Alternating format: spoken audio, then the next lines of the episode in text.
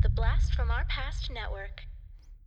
Hi, all. Well, this is the composer, Richard Band. You might have heard music from a few of my films like Reanimator and uh, From Beyond and TerrorVision.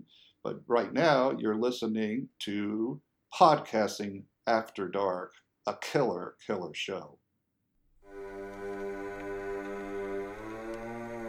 Lock your doors, close your windows, turn out your lights, for chills and thrills await you. It's time for Podcasting After Dark with your hosts, Corey Stevenson and Zach Schaefer. Stay with a friend, say your prayers as grisly ghouls close in to seal your doom. Tonight's episode Intruder, starring Elizabeth Cox, Dan Hicks, and David Byrnes.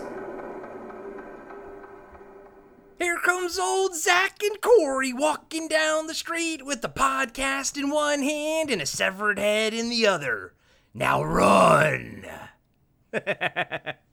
What's up, everybody? Welcome to another episode of Podcasting After Dark. I am one half of the pad team, Corey, aka Sleazy C. Joined with me, as always, is Zach, the total snackage Schaefer. And tonight, we are talking Intruder 1989. Now, this episode, like our Monster Squad episode, was uh, recommended to us, was chosen by Crystal on our Patreon page. So, thank you so much, Crystal, for supporting the show, for signing up to the highest tier that we have, and for suggesting two very different different movies for us to review before we get into any connection that we have with Intruder. Zach, how's it going, my man? Well, uh, based on the movie we just watched, I'm I'm I'm I'm pondering whether or not I should grow a mullet out because I think everybody in this movie had a mullet to some extent, except for one dude or two dudes, the older ones. Um, I'm doing good. I'm doing good. And and to Crystal, Crystal, Crystal, Crystal. Um, know, we're gonna Boy, get into oh it all, but buddy boy, buddy boy. buddy girl, buddy girl. buddy gal, buddy girl, buddy he, she. Uh, just want to get the pronouns correct. Uh, This was a wild ride. hell hath no fury, like KNB scorned. I guess I should say they were working overtime on their on their uh, special effects in this bad boy. yeah, Greg Nicotero and his team did some did some pretty damn good work on this in this movie, but we will get into that. And before we do, I don't have any connection to this film whatsoever. Uh, I'm show running it tonight. I have um, I've heard of it. Never seen it. Uh, I've seen a lot of the kills though. They they've come across you know my my screen or something. You know we follow a lot of horror accounts on Instagram, and so I realized that I'd seen some of these kills. I just didn't know that they were from this movie. Um, and yeah, that is my connection with Intruder. Zach, what is yours, my man? I have a loose connection to it. Um, I remember seeing it at the video store often. The box with uh, Elizabeth Cox and like some shadow figure in the background. That's the that's the poster art, the box art I remember the most. I remember seeing pictures of it in Gore Zone, I think, um, and being really freaked out by it. And I was going through this weird phase of like low budget indie really low budget horror films kind of really creep me out like in a in a depressing way where I'm like oh I don't know if I want to see this um, where you can like see the dark circles on the dark circles under the actor's eyes and they're and it's not meant you're not meant to see the dark circles under their eyes. Um you know it, i don't know. It, i think i i passed over this one often. Now i know why. No i'm kidding. I'm kidding. I'm kidding. I'm kidding. Um I, I i can appreciate and and i'm looking forward to digging into it. Yeah so i have very minimal connection to it. Um i will say immediately i was like okay this movie can easily be remade and it's set in a Costco, and it should be called Inventory Night. Oh yeah, And because for anyone that's ever worked a retail job in in a mass place like a grocery store or Tower Records, from uh, personally speaking, they they shut the they either shut down early or you pull a night shift where you got to do inventory where you're basically counting everything all night and it takes all night you're working all night so yeah. how awesome would that be if they set this in a Costco with doing inventory? And Costco's so massive, it would make much more sense than a than a grocery store. Yeah, yeah. No, I, I think this would be ripe uh, for a remake. I think yeah, the like the theme, the setup is totally applicable to now. And Yeah. you know i'm sure you could even throw in probably some some solid uh, you know social commentary in there as well. Um, but yeah man i i, I want to just really quick address the dark circles under everybody's eyes potentially.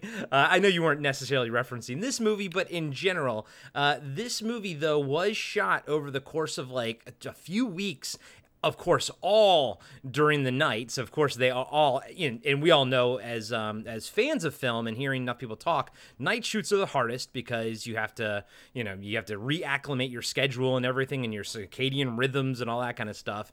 And uh, they filmed it you entirely uh, using what they're what it, a film term is called short ends they film the entire movie on what's called short ends, and that is uh, a cheaper way to do the movie. It's unprocessed film, and a lot of times uh, student filmmakers will use short ends, and you just basically you're not buying a full reel, you're just buying sort of leftovers, but obviously they're perfectly fine.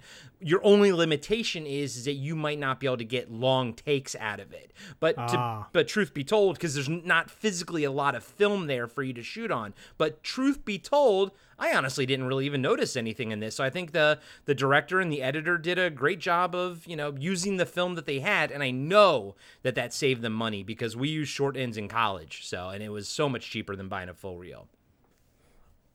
I got nothing. You're like sure, whatever you say, buddy. Sure, short ends, split ends, uh, long ends. B- big bouffant hair like Jennifer. Oofa, oofa, oofa. so yeah, so well, I mean, don't really have much else to, to talk about before jumping into it because you and I don't really have much experience with the film. I will say, uh, you know, I didn't really look into much before I started watching it, um, but after having seen it. Really, the, the biggest takeaway I have is the new poster that I think Blue Underground put out, or whoever it was for the Blu ray, is so much better than all of the other posters that were made for this film. Every single one of them was terrible. And, tr- and truth be told, I didn't recognize a single one of them, but I'd heard of the movie, but I didn't recognize the cover at all. Yeah, I just remember seeing that one cover all the time at the store. Um, and yeah, with well, no, the the the one I saw was, uh, you know, it's Jennifer kind of looking all disheveled with Oh. minus the bloody nose throughout the entire movie for whatever reason, and uh, and. With, with kind of like a shadow behind her and just an intruder. Um, yeah, the new cover art's really cool. It's it's great for like you know gore hounds, and this is a gore hound movie. Yeah. If you're into gore, you're gonna love this movie. Yes. Uh, if you're not into gore, then you're not gonna love this movie. And you know, Crystal, hats off to her for picking a movie that would definitely fly under the radar for both of us. Uh, so first, for so that being said, kudos to you, Crystal, for for for dropping this one on us. Um, you know, I'm glad we watched it. I'm glad it's free. Yeah, I'm Tubi. glad. Uh, we watched it on Tubi. Good old Tubi to the rescue. and you know, I've never watched a full movie on Tubi, so I didn't realize that they had commercials throughout. And I'm like, oh, oh, there's a commercial. I can just fast forward. I can't fast forward. Yeah. Oh, okay, there's just one. Oh, there's another one. Yeah, Olive that- Garden again? That is the drawback of Tubi, but they have such a great collection of They do. of you know cult movies. I mean, they have The Prowler on there, Motel Hell. They have just so much. And uh, hey, Crystal, this actually got me to sign up for a Tubi account. So now they're actually like recommending like awesome movies to me. So I could just live in Tubi. I wish you could actually pay like just like five bucks or something to take the uh, the ads away because it's it's a great service. It's a great service. But um, Hmm. Yeah, they got some good stuff on there. Yeah. And I, I appreciate that they that they go a little bit deeper on their content. Um to be or not to be, definitely to be. there you go. Perfect. Perfect, my friend. So let's uh, jump into the cast and the crew. You want to talk about director Scott Spiegel. Do you? I'm kidding. he he's he has a connection to Sam Raimi. Uh, he worked on Evil Dead and Evil Dead Two. He was fake Shemp in both of them. Um, that you know that character, the the guy that's you know If you've seen the movie, you know. Yeah, Um, yeah. But uh, he wrote the rookie. he the rookie's wrote the cool rookie. movie. Yeah, he definitely did. Um, and he wrote this. He wrote Intruder with Lawrence Bender. He uh, Lawrence Bender is the producer of the film, and he plays one of the cops at the end. But he went on to be a huge producer. He produced uh, Pulp Fiction. He produced Kill Bill. He produced Reservoir Dogs and Glorious Bastards. He is Quentin's boy. yeah, apparent, yeah, clearly. And then just recently, he did the uh, the harder they fall, the Netflix one. Um, so yeah, he has been. He's probably the biggest breakout star of this entire thing.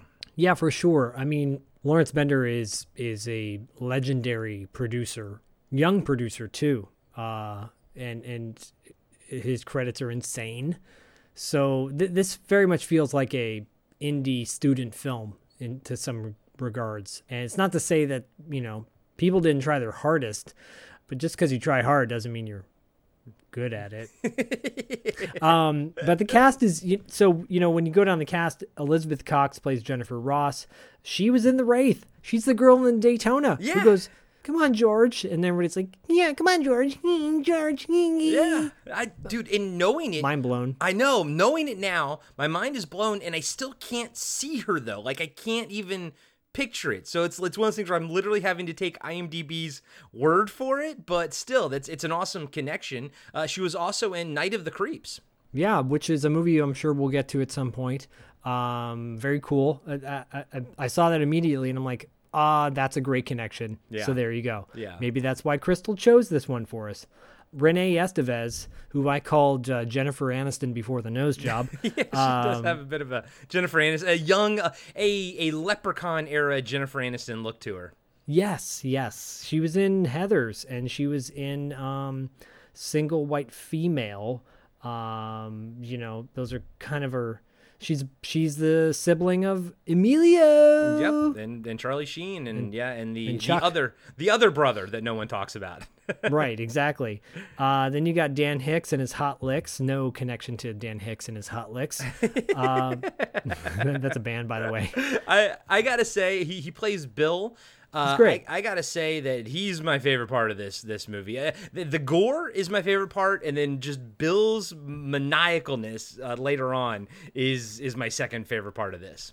Yeah, I'd say he if if uh, if there ever was someone who could play the Tiger King, he would be it. He looks exactly like the Tiger King, dude. Just Yeah.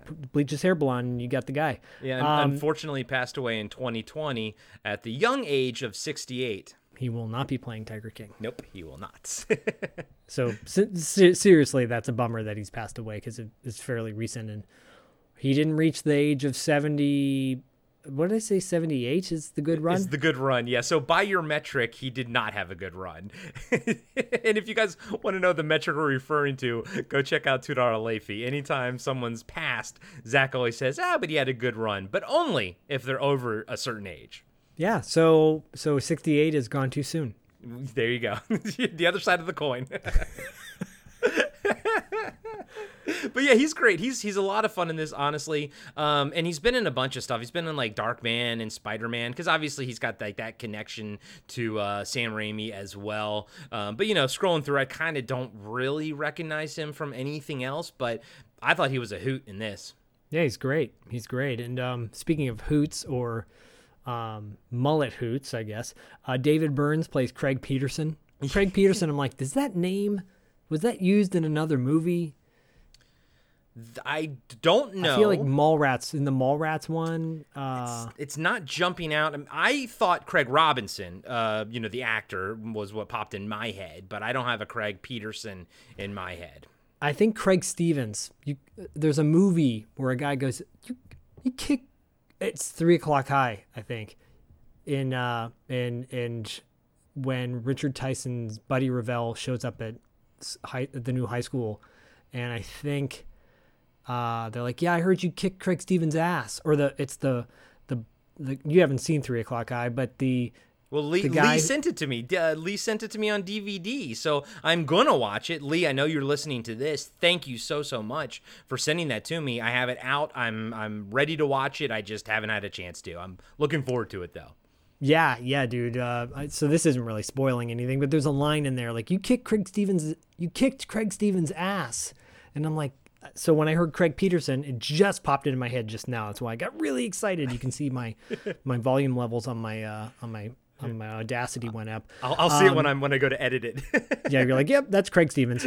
Craig Stevens, Craig Peterson, Craig, Craig, Craig. Bah. AKA David Byrnes. David Byrnes, and the guy was in a bunch of witchcraft movies, uh, two of them. They made like 10 of those things, by the way. I didn't know that. Dude, they're Crystal. Crystal, please don't bring those movies to us, please. Cr- Crystal, please. I want to watch. I want to No, watch uh. Witchcraft. Make Zach, Crystal, please make Zach watch Witchcraft. no, come on. No, make, just like you know, make us do part 10. Make us do some weird ass random God. number. I gotta say, like, I don't shit on movies because you know I, I we've talked about this, Yeah. but I but I do say if I'm not a fan of something, I go, I'm not a fan, not a fan, not a big fan. Well, and, and, and you know, David Byrnes is doing an English accent or an American accent in this, but um, he he's from Scotland, and once I learned that, I was like, yeah, he looks like he's Scottish. Like, you know what I mean? Like once once I learned it, it all came together. I was like, that haircut is definitely Scottish. That sweet mullet. Yeah, Yeah. David Byrnes, no relation to uh, Talking Heads. David Burns. Exactly, exactly. Uh, Sam Raimi, heard of him? You know what's funny? He plays Randy. He he wasn't terrible in this. Like, Oh, actually, he's good. He's a good actor. Yeah, I know. I was like, I was like, wow, he's actually not a bad actor, but he never really in anything. He, he you know, obviously he directs. We all know that. Um, I kind of like him better than Ted. Not gonna lie. Well, he's much better than Ted, but um, but uh, in my opinion, but he was in a movie called Indian Summer, which is a Bill Bill Paxton, Diane Lane, actually great cast. Um, Vincent Spano was directed by um, I'm blanking on his name right now, but anyways, Indian Summer was a part of a Michigan trilogy. Oh, There was there was Coupe de Ville, there was Crossing the Bridge, and then there was Indian Summer. Great movie. It's kind of like The Big Chill in a way. okay. And you you know I love uh, Big Chill. Um, and then of course the connection to Michigan is Sam Raimi and Ted Raimi and Bruce Campbell and I believe uh, Scott Spiegel um, and probably Lawrence Bender are from Michigan. So, me too. Yeah, yeah, exactly. You too. Yeah, no, uh, definitely uh, Mike Binder, and I didn't even have to look that up; it just popped in my head. Mike Binder d- wrote and directed those movies. Go check them out; they're good. They're like um, coming of age type movies, and, and Crossing the Bridge is dope. I think you really dig it. Uh, it's about these three high schoolers who cross into Canada to buy dope, to buy weed, Oh, okay. and and get caught up with uh, some bullshit that goes on over there. It's good, good stuff. okay, cool. Yeah, and, he, and Sam Raimi is really good in Indian Summer. He plays like the, I feel like he's like maintenance guy or something. I'm I'm intrigued by actor Sam Raimi now. Yeah, yeah, he's not bad. Um, he was in a movie called Thou Shall Not Kill. I think that was one of his first. I think it. I don't. I don't know. I don't think it's a Troma movie, but it feels like it could have been a Troma movie. He was like a cult leader in that. Thou shalt not hurt. Cry, little sister. Yeah, Crystal, choose choose Lost Boys, but that's no. um, Eugene Robert Glazer. Eugene. Danny. Uh, he plays Danny, and he's probably the the biggest name in this in this. Um, yes, aside from the producer, yeah, exactly. He was in No No Way Out, La Femme Nikita. He's been on TV Twenty series, yeah. Yeah. but he's got a good look to him. To be honest with you, I, I like his look. he's been in everything. Uh, the guy's been in everything. So yeah, he's he's a really talented actor. He was he Um, was night he was uh Lucian Orcus in Nightman. Diallo knows that show. Oh, Diallo no, loves his Nightman. Um, Billy Marty plays Dave. Doesn't have an IMDb photo. I think every time we get to one of those, we just go next. Next, yeah, I know because you look at his stuff and yep, nothing noteworthy. Moving on to Bub Burr Steers. Uh, so uh, his voice, man, through this whole thing, I think I'm gonna talk about the way he talks. you know, it's like, yeah, you're not gonna give me a wedgie today because I didn't wear underwear. Ew. What are you doing here? Like, so I'm like, we talked about on TV Obscura with Denver the Last Dinosaur how that cartoon is an authentic replication of like the look of 1988 and now when Yeah. you see stuff like Stranger Things it's like it's trying to emulate that when you hear Bub talk I first I'm thinking that they're making like a joke, and I do think that they're obviously leaning into it because I do think this movie's tongue in cheek and it's supposed to not be taken seriously. Um, but this movie being in 89 the voice that he's doing is much more authentic than like someone trying to replicate it now you know and it's that hardcore valley guy sort of talk but if this movie's supposed to take place in michigan it makes sense this, it makes sense that he talks like a more exaggerated version because he's not technically from the valley so he would just True. be getting it you know what i mean from somewhere else but he you know, honestly, at first, the first watch through, I thought it was silly, and the second time, I was like, you know what? If if he didn't make that choice as an actor, he would have been a forgettable character. You know, and Oh, I was I, like, I like his character. Yeah, I, I think his character is actually really funny. He's Yeah. got some dynamics, like stealing Oreos and whatnot. yeah, but, uh, but I need the cutter, man. yeah, he's he's good. Um, he actually has been in a bunch of things. He's working to this day. He just did a movie called Chapel Wait, or a TV series, TV series called Chapel Wait with um, Adrien Brody. Oh yeah, that one. Yeah, and he's he actually has written some stuff too. The screenplay for Pride and Prejudice and Zombies and How to Lose a Guy in Ten Days. And then he's yeah doing a lot of uh, directing stuff after that as well. So hey, he's working. Wow. You know. Wow, that's impressive. Um, Wait, hold on one second. He was the Holy crap, he was the director of Igby Goes Down, which is which was a really good movie with Kieran uh, Culkin. yeah, Um, he's directed some like L Word episodes. He's directed some Weeds episodes, some Big Love. Damn, that's actually pretty fucking impressive. And he directed Pride and Prejudice and Zombies, which is not as impressive. I mean, But yeah, but he's working. he's working, and and it seems. Yeah, I think he. Um, I, I think he actually. Yeah, he directed Chapel Wait. Okay, uh, okay. An episode of that. So that's cool. So he's turned from more behind the scenes type stuff. Yeah. yeah. Um, yeah, I guess we can mention the last one. We'll get to Bruce Campbell kind of at the end, but um, Ted Raimi plays Joe. He's another side character. And Ted Raimi, yeah, I mean, he,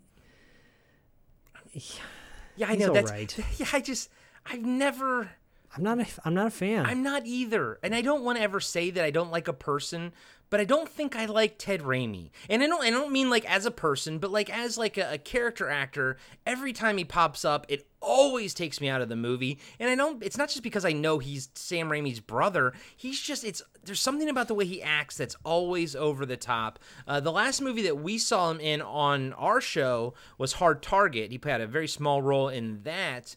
Um, but yeah, dude, yeah, I think I I'm- might even said, "Oh, it was cool to see him in that," but I'm like, "No, not in this." You know what? It, that was probably the best role he's done because it was so short. But yeah, dude, I'm I'm just not the biggest Ted Raimi's fan. You know? Yeah, when I mean, yeah, it's like he kind of he really overacts. He really overacts in this, and I- I remember people were popping boners over Xena and Hercules back in the day. There was so much fandom behind that, and he was uh, he was a big. He was either on he was on one of those shows I know, and I get it. It's cool, like. And then you know if you don't like him, then everyone jumps down your jock for not being into that person, and because it's like, how can you not like them? They're so cool. Like it's just not my thing. They just- yeah, yeah, they- I, give me a Clint Howard any day over it. Give me a give me a Don Swayze over Ted Raimi. Yeah, yeah. I no, dude, I'm Give I'm me with you. Frank Stallone is gonna- over. It's gonna turn into the anti Ted Raimi episode. But you know what, Th- buddy? I'm there for it. I am there for it. Uh, I do want to really quickly call out the two officers, Officer Dalton and Officer Matthews. Uh, Dalton played by Alvy Moore and uh, Matthews played played by Tom Lester. Uh, they are both from Green Acres, the the famous uh, you know TV sitcom from 1965 to 71. And uh, it's interesting. I, I, I had I get a feeling that they booked them together and they pair them up together because you know they're both from Green Acres. But you know they, it was funny too because like when they're there, they had they had like an old way of acting about them. Yeah, you know what I mean? totally. And it almost felt like when they were there, it felt like a like cops from like a movie from the 50s like them or something like that you know it felt like something like that the way of acting so but you know Yeah. whatever it was fine It's a funny, yeah. They have a funny scene, and some of the the lines that are delivered. I don't know if it's improv or not. It, it's it definitely actually brings up the scene. Yeah. you, you know the, the the young inexperienced actors in the scene are just like, oh, Yeah. this is what acting is. Yeah, no, it's it's another highlight that I very much enjoy their little their little spot. Ditto. Ditto. Um, and then finally, let's just call out uh, Tim, uh, Craig Stark, because he's been in some stuff too. He's been like Once Upon a Time in Hollywood and Oh. uh, Hateful Eight and Django Unchained and whatnot. You know, small parts, not like main ones, but you know, he's still working and everything. So Probably thanks to Lawrence Bender getting It- parts in movies. Yep, I guarantee. I mean, I think at this point, guys and gals, you- you can see how these connections happen. You know, Sam Raimi's connected over here, something's over there. It was stuff like uh, Hard Target, which is what I didn't understand, like why Ted Raimi was there. But then you find out that Sam Raimi was on set the entire time because the studio wanted him to be there just in case something happened. Bada bing, bada boom, Ted Raimi's in Hard Target. So you're like, ah, we're, we're putting together the tapestry that is Hollywood. And, and, you know that's cool, giving him a job, and but, But oy vey, give me a give me a Ramon Estevez over a any day. there you go. Trying to think of other obscure siblings. Give me a Mike Norris over a Chuck. Is there a Mike Norris?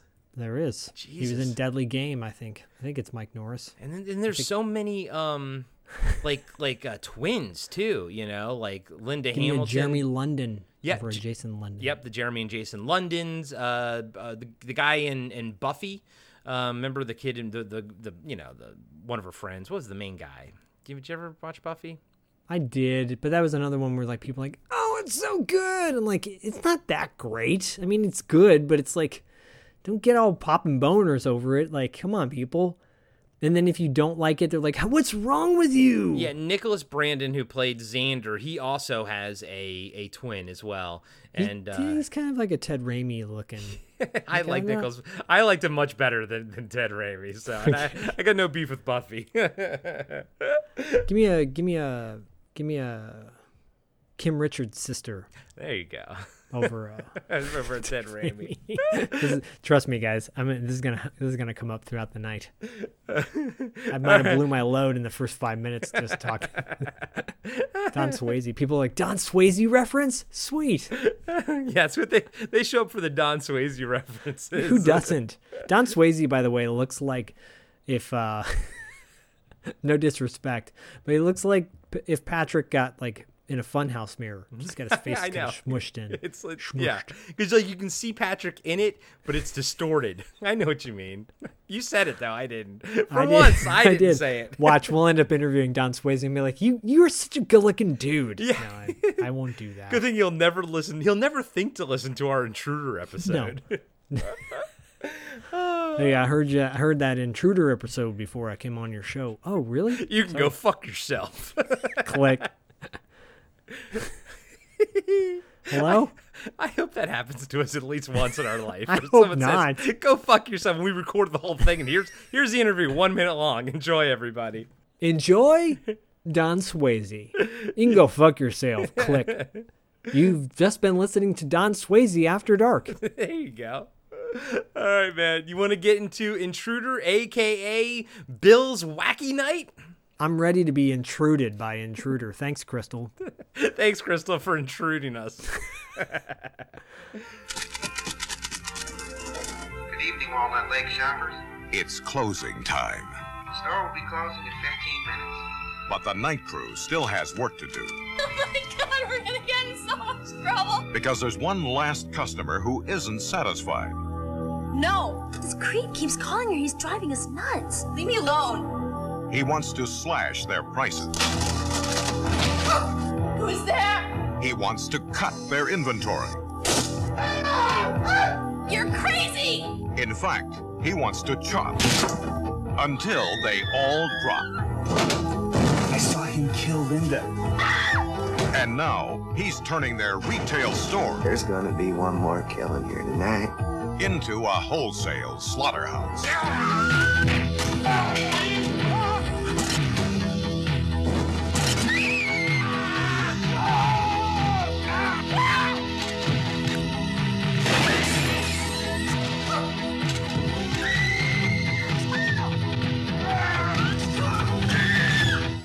I'm just crazy about this store. Intruder. All right. So, was this a full moon produced film? I, I think they I think they probably bought it for Okay. like you know thirteen bucks or something. Yeah. and then got to distribute it. So I see that because I s- it's not the original Full Moon logo. It's like the new digitized one, and I'm like, oh, the original was so much better with the Richard with the Richard Band underlined track and. God, I love Full Moon. We're gonna do a Full Moon movie eventually, but um, Yeah, that just occurred to. to. me. We have not done one technically because yeah, I'm with you. I'm fairly certain this was just probably bought up and distributed by them because I've never remembered this like showing up on any catalog or you know Full Moon ad or anything. no, so. No, I don't think so. I don't think so. And they they they've kind of become like Troma. They just have a bunch of movies that they didn't produce that they now own. Well, because they have a, I think they have a streaming service, right? I think Troma and Full Moon have a streaming service, and anyone with a streaming service will tell you you gotta fill it with content, otherwise people are gonna, you know, f- disappear. And that's why I always like, I wish like Shudder would just like buy up Full Moon, for, like I wish it would just all merge. Like we have a horror streaming app, it's called Shudder. Full Moon, just go into it, you know, just all become one, you know. Who who the hell's buying Full Moon streaming service? Who? I- Right, exactly. So you know? You know- maybe one day Shudder probably will pick it up because it'll be bargain bin price. I mean, come on. I love Full Moon movies. I love their Shadow Zone titles. I love their or is it or Moonbeam Entertainment. They they have some offshoot production. Um, then they have their like soft core one, which people are like, all that shit can, you can find for free somewhere Yeah, nowadays. on YouTube usually. Yeah, why? Why? Why? Why? Uh, Dollman, get buy Dollman for five bucks and you're good to go. And Puppet Master one. kind of like why did uh, they put the teal lettering on the black background? Why did they do that? And why did those credits take seven minutes? I think. Uh, yeah, the, the opening credits are, are pretty lackluster. Not the worst we've seen. Not split. Not split second. Don't get me wrong. oh, Uh, I think it's worse than Oh Split no, Second. no, because at least I will say at least the intruder title card was centered, unlike Split Second. The title card looks good, but you're looking at a full moon with nothing else behind it. Maybe And- that's why Full Moon bought it. They were like, "Well, this movie has a full moon in it. We might as well just buy it for thirteen dollars." Oh man, I would have loved to seen some little puppets walking around the grocery store being like Ted Raimi dead. Don Swayze lives. Oh my god! Go, we, we go back in time and create that new new timeline. Essentially. Oh my god. Frank Stallone's there. Jesus Christ! Everything gets swapped. Everything else is fine, but like those two characters, those two actors get swapped. Yes. Uh, after after the credits, the pan the camera pans down from the moon onto the Walnut Lake Market grocery store. Now, this was filmed in California, but uh, where the writer, which I think Scott Spiegel, uh, worked at Walnut uh, Lake in in Michigan. So I think that's it was an homage to that essentially. That's cool. Inside, we see customers shopping, and we hear an announcement over the intercom that the store will be closing in 15 minutes. At the register, we see Jennifer and Linda ringing up customers and gossiping about boys. Jennifer's ringing an old man up. The old man uh, that she's helping uh, check out asks if he's interrupting anything, but she says no and hands him like his bag of groceries, which immediately rips and falls on the bottom on the ground. He's funny, by the way. That Yeah. that guy, he was hilarious. The, his his little mumbling side notes that he's doing through th- that whole scene are really funny. the older actors in this movie are the better actors in this movie. Yes, agreed. And I think because I think they pulled them all from out of work 50s actors essentially. Yeah. She helps the old man collect his things and tells Linda she's going to collect carts in the parking lot. Uh, real quick, I can't remember what part I saw it, but I sent Zach a picture. Man, there was a sweet rack of battle beasts hanging right by the register, and that just took me back to being fucking 10 years old.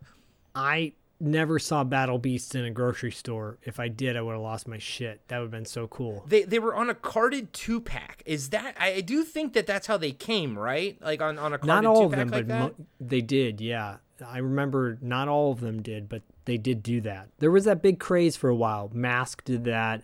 Dino Riders from Tyco. You know, they they did that. and air raiders did that where basically you they, they Yep. filled out you could fill out your ranks with like the smaller figures and stuff um but yeah but and then muscles remember muscles came in in the the plastic trash can i think muscles they came in a trash can and they came in a pack of five. okay okay Yeah, but They came in like a pack, the can of ten, pack of five. Dude, I Remember loved Battle Starcom? Beasts. Yeah, I remember Starcom. Yeah, I think we we talked about. I think we talked about all of these uh, in the very first year. I think you brought Starcom to the obscure. 80s toy lines uh, episode that we did Yes. in year one. Year two, we did the obscure video games, and we're gonna have to do something. But and in year three this uh, this year, but this summer usually. But those both of those episodes are like did huge numbers for us. People really enjoyed those. People love their top fives, but yeah, Battle Beasts are great. It's such cool, cool concept. They're Yeah. expensive now if you try to find them on eBay. I love them. I loved them as a kid. I, Me I don't have too. any of them, but I really enjoyed them. I loved anything you could sneak in your pocket because you weren't Yeah. supposed to bring toys to school, Yep. and if you had something in your pocket to, that's like when Indian in the cupboard came out. I was like, oh, totally, I would do that. Bring my little figure to school, especially if he was alive. of course, put in my pocket. I haven't played Yeah. with my dingus. So, um, yeah, so the the banter between the two, uh, uh, you know, coworkers is like, hoofa doofa. It's brutal, uh, in a, in a in a laughable way. Because the minute they start talking, you're like, ooh, this movie's gonna be rough, Crystal. yeah, the the, Crystal. the dialogue is not the strongest, but yet again, the old man crushes his dialogue. Yes, the the like supporting actors are actually really entertaining. Yeah, agreed. Uh, as Jennifer's gathering up carts outside, we see she's being watched by a creepy-looking guy. We later find out it's it's Craig. Uh, a cart comes rolling out of the shadows towards her, but when she looks up, no one is there. Jennifer takes the carts in through the door, and as the door, the glass door closes, we see the reflection of the creepy guy in the door glass. And it's a cutout of him. Did Is you it? notice that? No. It's a cutout and it moves. It's like a like a cardboard cutout and it moves. Like Oh my god!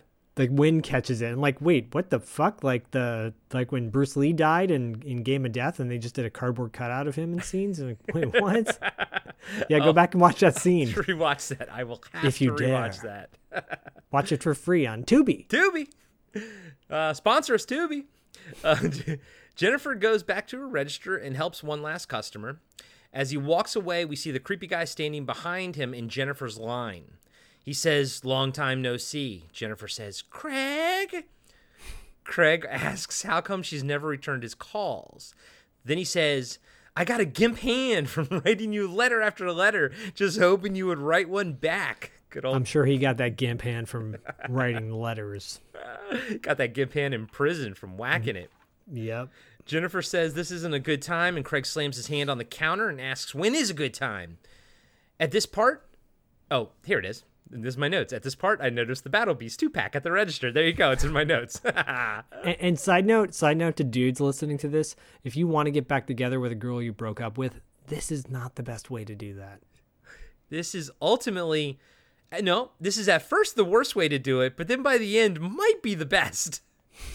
Because he saves her.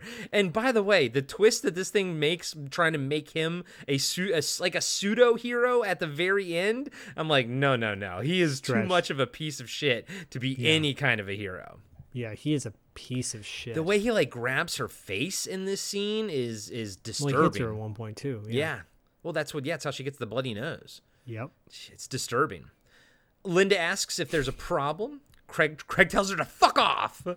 Jesus. Jeez, I know. Linda hits a button by her register, and we see a bell go off in the manager's office. In the office, Danny and Bill are talking. Bill says he's going to check on what the girls need, but Danny says they have never once used that alarm properly. So look over the contracts first and then check on them. Then close the store. Bill says, at least let me look out the window. And so he goes over to the window, and there's like this slot where you can like move the a little cabinet, like a little shelving thing aside, and then you can see out onto the floor, which it's not for peeping, it's, you know, just to make sure everything's going on down there and you don't need to have cameras and everything. Yeah, we had that at Tower Records. Okay. Uh, in, in the in the top level, we had security cameras, but we also had that kind of crow's nest. Uh, it was cool. You could spy on people. Just, especially because you're on a, you were in a big store and you could actually like look over out over a lot of it and everything like that. Oh yeah, spy on people. Spy on people, spy on Linda Blair. No, I didn't need to spy on her. she was spying on you. and if you want to know that whole story about Linda Blair, check out Tales from the Video Store's Patreon page. I think we've told. I think you've told it on a wrap up too, but I can't even remember I what. told so a much detailed version for for a two dollar tier. Oh, there you go. So, guys and gals, uh, go check out uh, Two Dollar Late Fees uh, Patreon as well. I I know that a, a few of you who are patrons of us are also patron patron of them. So we have a nice little Like. Crystal. we have a nice little incestuous family over here. Yeah, like Crystal. We sure do. you guys are all our family. Come on. Yeah, exactly. We love you all. So he he opens the slot in the wall and looks out at the register, and he just sees Jennifer talking to Craig. Uh, cut to Craig slamming his hand down on the counter uh, in frustration, and Jennifer says that uh, she owes him uh, a dollar thirty-five for a pack of cigarettes. By the way, that's cheap as hell. She says she's sorry for what happened, but it's been over a year now. He tries to grab her mouth, and he says uh, he says he's been keeping his feelings alive for the whole time. She says, "Please, Craig, you owe me a dollar thirty-five for the cigarettes." Craig yells at her and says, "You owe me an explanation." Yeah, Exact says, you know, I mean, I know that most we've all been in this situation, like feeling like, uh, um, you know, blown off and everything, but you you don't cross this line. You know what I mean? You you. And, and the reason that she blew you off is because you act like this. You know, it's it's like this is the reason. This is the reason. This is your answer, Craig. And note to all people that get dumped, like this is not how you're gonna win back your person You, ever. you win them back by evolving and changing, and becoming a better person. Or you move on because well, you didn't need them in the first place. Exactly. It's both. It's one. It's either or. Yep. Yep. You and I Sometimes both, it works. Sometimes it doesn't. You and I've both been in this situation before, but we've never gone I to never grabbed a woman's yeah, no. face. we've never gone to this aspect of it. I think if I've just done the self-inflicting things. Yeah, I know. Me too, probably. Uh, Craig puts the money. Not really. Craig puts the money in her hand and then uh, grabs her hand. I mean, you didn't see that coming, Lin- uh, uh, Jennifer. Uh, Linda grabs Craig from behind and he pushes her back.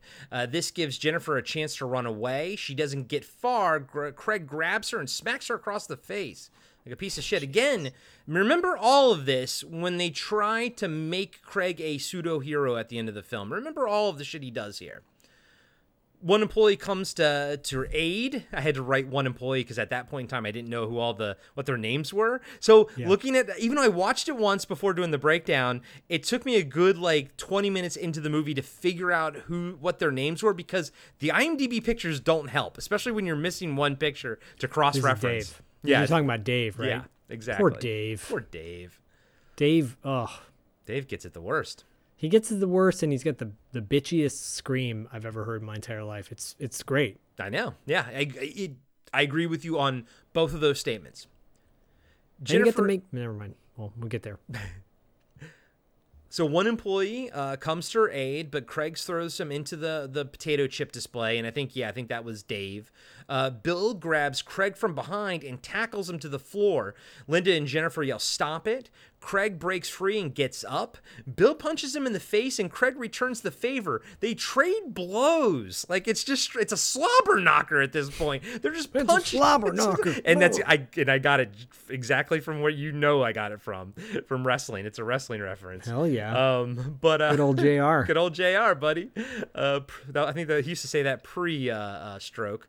Um, but uh, Bell's palsy, dude. Oh, sorry, sorry. It's a slobber knocker. It's a slobber. Sorry, Jr. This is Bell's palsy. Uh, He doesn't listen. I, yeah, I know. so they're trading blows back and forth. Uh, the owner Danny comes running into the the scuffle. Uh, he punches Craig in the stomach, and I love that. But Craig kicks him and breaks free. Uh, Craig starts backing away as Danny, Bill, and some of the other stock boys now close in on him. All of a sudden, Randy, who's uh, Sam Raimi's character, walks out with his butcher apron on, asking what's going on. Craig grabs him, throws him into the Pepsi display, and runs away from him. Uh, they all help Randy to his feet. Danny tells Jennifer to call the cops while they search the store. Danny says if they find anything to yell, but stay away from him. As Jennifer's calling the police, we, we see she has a bloody nose. Now, I will say, another one of my favorite parts of this movie is since it all takes place in a grocery store, is seeing all the logos for you know 1988 Pepsi, and I say 88 Oh, yeah. because it came out in 89, so you got to f- figure it was filmed in 88. So all the Pepsi cans, like all the cereal, everything, Battle Beasts. So it's like I'm just like on one hand I'm watching the movie, but on the other hand I'm like just looking everywhere. I'm like, oh my god, I remember that old fucking logo and shit. Right? Yeah, no, it's great. I was I was expecting to see all generic stuff. I don't no. I don't know how I know things must be different now than they were back then because I know we've talked about I think it was the movie The Stuff where in the kids' bedroom there was uh like Star Wars posters everywhere and we were like do we did they have to get the license for that? And then my question for this movie is yeah, d- d- like how do you film this movie? Like technically how or how do you distribute it technically? Like meaning know. like with all the the rights to all these logos that you're using. Well, this movie it probably went straight to vid. Yeah. And um you Well, know, 89 would that have gone straight to video in 89 probably I think so, that was right yeah. on the cusp wasn't it yeah, I don't Oh, well, it says it made a it made $130,000 at the box office. okay so maybe maybe it had a limited limited run or something Yeah. Guys and gals if anyone can actually answer this question i am personally very curious like how a movie like this just gets away with all the rights and everything maybe even streaming now like on tubi and whatnot. How, how do they get away with that? But i'm guessing it has something to do with the date meaning like how old it is. It probably is not applicable anymore because maybe Yeah. some of those the logos don't even matter anymore you know? They're like more concerned about the music than they were the um you know, yeah, it makes sense. Yeah, and that's always the issue now is the music. Whenever uh, something doesn't come out on DVD or Blu-ray, it's because of the, the fucking, worst. The music. Yep, we talk about it all the time. Uh, we see Randy go back into the meat locker to investigate. He thinks he hears something, but it's nothing.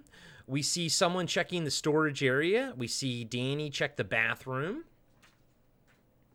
Oh, by the way, yeah, it came out limited release in January of 89 Okay. And then it came out on video in April of 89. Okay, then that tracks that this was filmed in '88. So you know all the all the fashion and everything is is '88. Yeah. Okay, cool. Well, that's good to know. Yeah.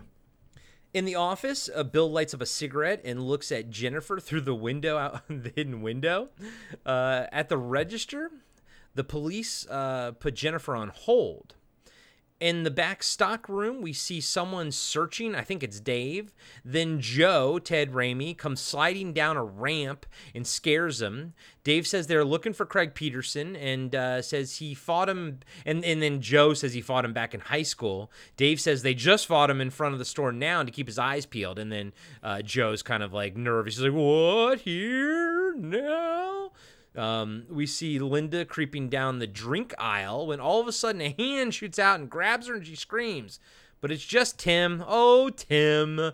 And it's when Bub comes up. Bub and Bill come running up. But I love how Bub's like, it's oh, you're always doing this, Tim. You're always. Hey man, what's going on, man? Man. He's. You know what it sounds like? It sounds like in Heavy Metal, the animated one where um, they're snorting all the coke, the two aliens. One of them is uh, Harold Ramis. It sounds like Harold Ramis doing that kind of a voice, like "Hey man, what's what's happening, man?" Or this Yeah. guy's emulating Harold Ramis doing that voice because that was like '81. He's good. He stands out. He does. You're right, I, and I love it. I think it's it's funny, but at the same time, it's also super fun. Yeah. It's fun and funny. It, one might say it's funny. It's no Ted Raimi. no, nothing is. Give me a Chad Lowe over a Ted Raimi any day. Are you just making some of these up now? At some point, you're No, just Chad gonna. Chad Lowe is Rob Lowe's Gee, brother. I mean, I figured, but I, I don't. And at some point, you like can Chad just start Lowe. making them up, and I won't even know. To be truthful with you, How about give me a Stephen Baldwin? there you go. That that I know. That I know. Give Uh, me a Daniel Baldwin who's not related to Daniel Baldwin from Firefly. Yes, yes. Uh, Bill gives Tim shit for messing around, and uh, Bub says he knows where Craig might be in the attic. Bill says, "Where I caught you guys smoking that wacky tobacco." And so, and so they go off to investigate, and uh, Tim asks if Linda wants to have a beer with him in the back cooler, but Bill yells, "I heard, yells, I heard that." Good old Bill.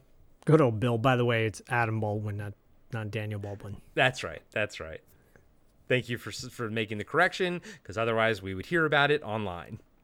Oh my God! He's not Goblin. the Jesus. Goblin debacle. The Goblin debacle is stuff of legend at this point.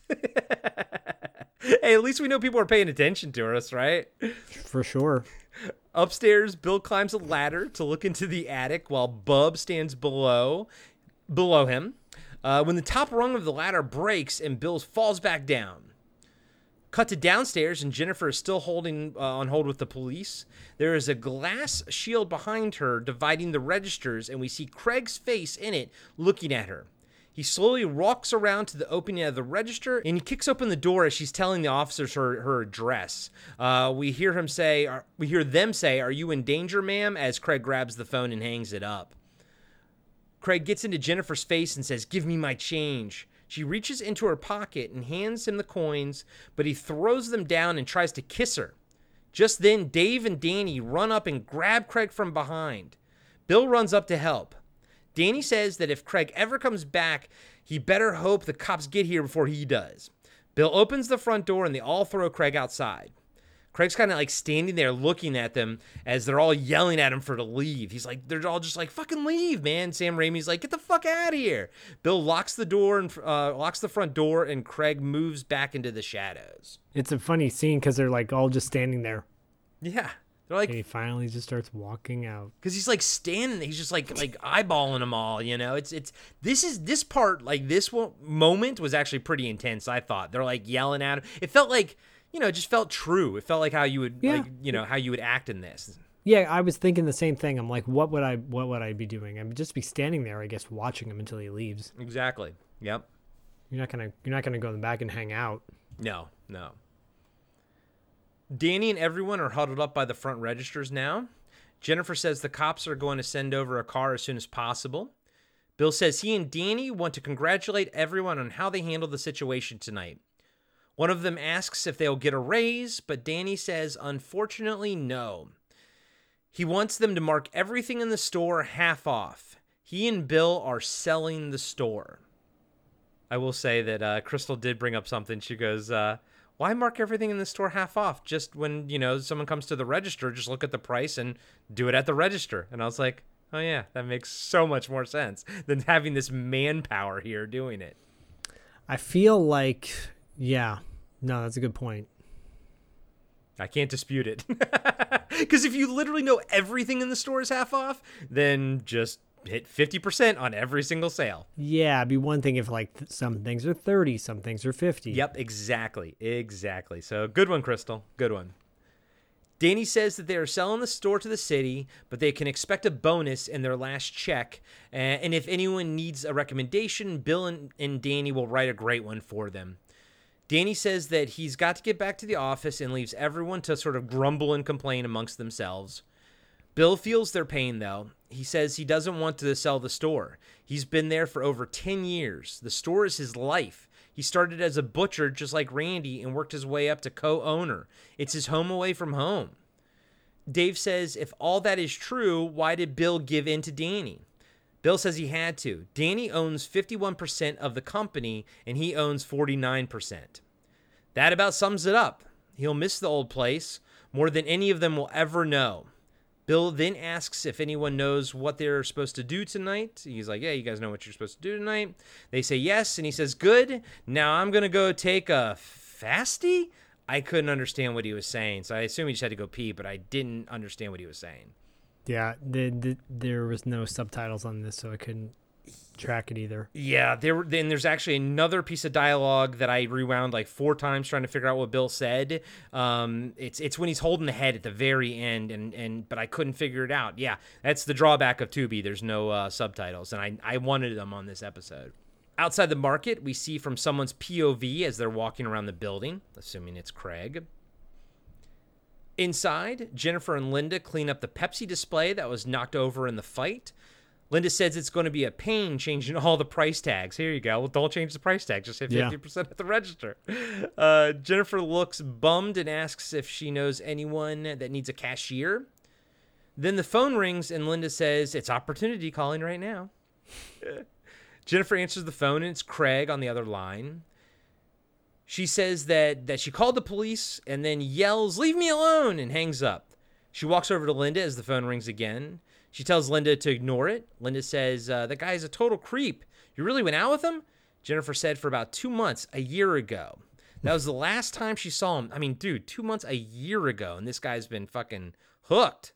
Well, not gonna lie, I've been there, done that. Yeah. So, no, I two know. months. Two months is gets you sprung on somebody. It's happened to me before. Yeah, I mean, you're right. It's it's happened to me too. I I'm depends on who. Depends on what's. Not, the situ- Mhm. What's the situation? Yes, depends on the good, good, or what the situation is. Depends on all that stuff. I'm just saying. I'm, I'm just saying we're not total creeps. No, but but yeah, yeah. hmm the that the, so that was the last time she saw him. He's been in prison ever since. Uh, we then we see Craig standing outside by the the front door. Now, did you notice that the cinematographer has a lot of fun in this movie? yes, I did, and I actually took note of that. I'm like, I, I get you think a shot is cool, doesn't mean you should take the shot. Because There's some awkward moments where I'm like, do you know that the camera is like seriously tilted at like a 35 degree angle right now? Like, what Yeah. is going on? I, I've I've marked a couple of them uh, here. When she says he was in prison, the camera moves over and looks at her through like a cart. So she's through like you know like it's it's like you know jail cell type of thing. Yeah, and then it kind of pans over it. a little bit for for him standing there. But I'm like, all of it's like it's so on the nose. Later, when someone I think gets hit in the head, I think it's when um I, I mark it down, but I'll just say it now. Uh, I, when when um Craig hits Bill in the head with the hammer, he falls over. Cut to a a sack of potatoes falling because you know that's the term. Like knocked him out like a sack of potatoes. You know, essentially. So it's it's all like a metaphor, but it's so in your face. It's funny though. I think it's fun. I mean, it depends. It, sometimes it's fun. Yeah. There there are some tongue in cheek jokes which are really funny. Uh, like some puns throughout towards the end of, when the kills happen, but like the the scene where it's just a minute when um when Linda picks up the phone and she's talking to her boyfriend. Yes, yes. We'll we'll get to that. Yeah, no, we'll get to that because they had to create something to create that shot. Like, you know what I mean? They had to build something. Yeah, I would have rather they just had spent more money on talent. Yeah, agreed. Agreed. Well, yeah, we'll talk about that trick one. shot. We'll talk about that one second. Uh, Linda asks what happened. Jennifer says they were at a bar when she told Craig she didn't want to see him anymore. The bouncer came over to tell Craig to settle down because he was starting a fight. When they pulled Craig off the guy, he was dead. Jennifer says it was an accident, she guesses. How do you know? It's either it's either is or it isn't. Yeah, it's it's either he killed the guy on purpose or not. She's white trash. She's white trash too. Like they're Yeah. both trashy. Yeah, of course. No, they're to- total total Michigan trash. And and I can and Corey can say that for me because I'm from Michigan. That's right. That's right. They're total Townsend trash. There you go. There you go. Did you say Townsend? Yeah. Towson. Towson, god damn it. Towson, Towson. I said Towson. oh my god. I lost myself here. Okay.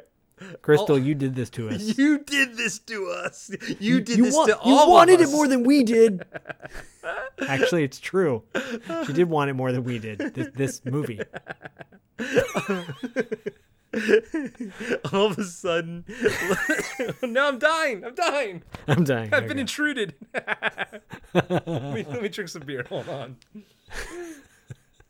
By the way, that was Damone from Fast Times at Ridgemont High. You wanted it more than I did. Yeah. That's a line from a movie. No, no, In I- case anyone's like, you guys are gross. No, I got it. I got it. I know. I know Ridgemont High. I'm, I'm a fan of that movie. I haven't seen it in a long time, but I watched it a lot when I was younger, like early college and all that kind of stuff. So Um, good. Still yeah. hold. It's a it's a classic, and It is. Damone's great. Yeah. Damone is great. Yeah, no, Uh, it's- Robert Romanus. I need to pick up uh, that Blu-ray. I know there's a new one out.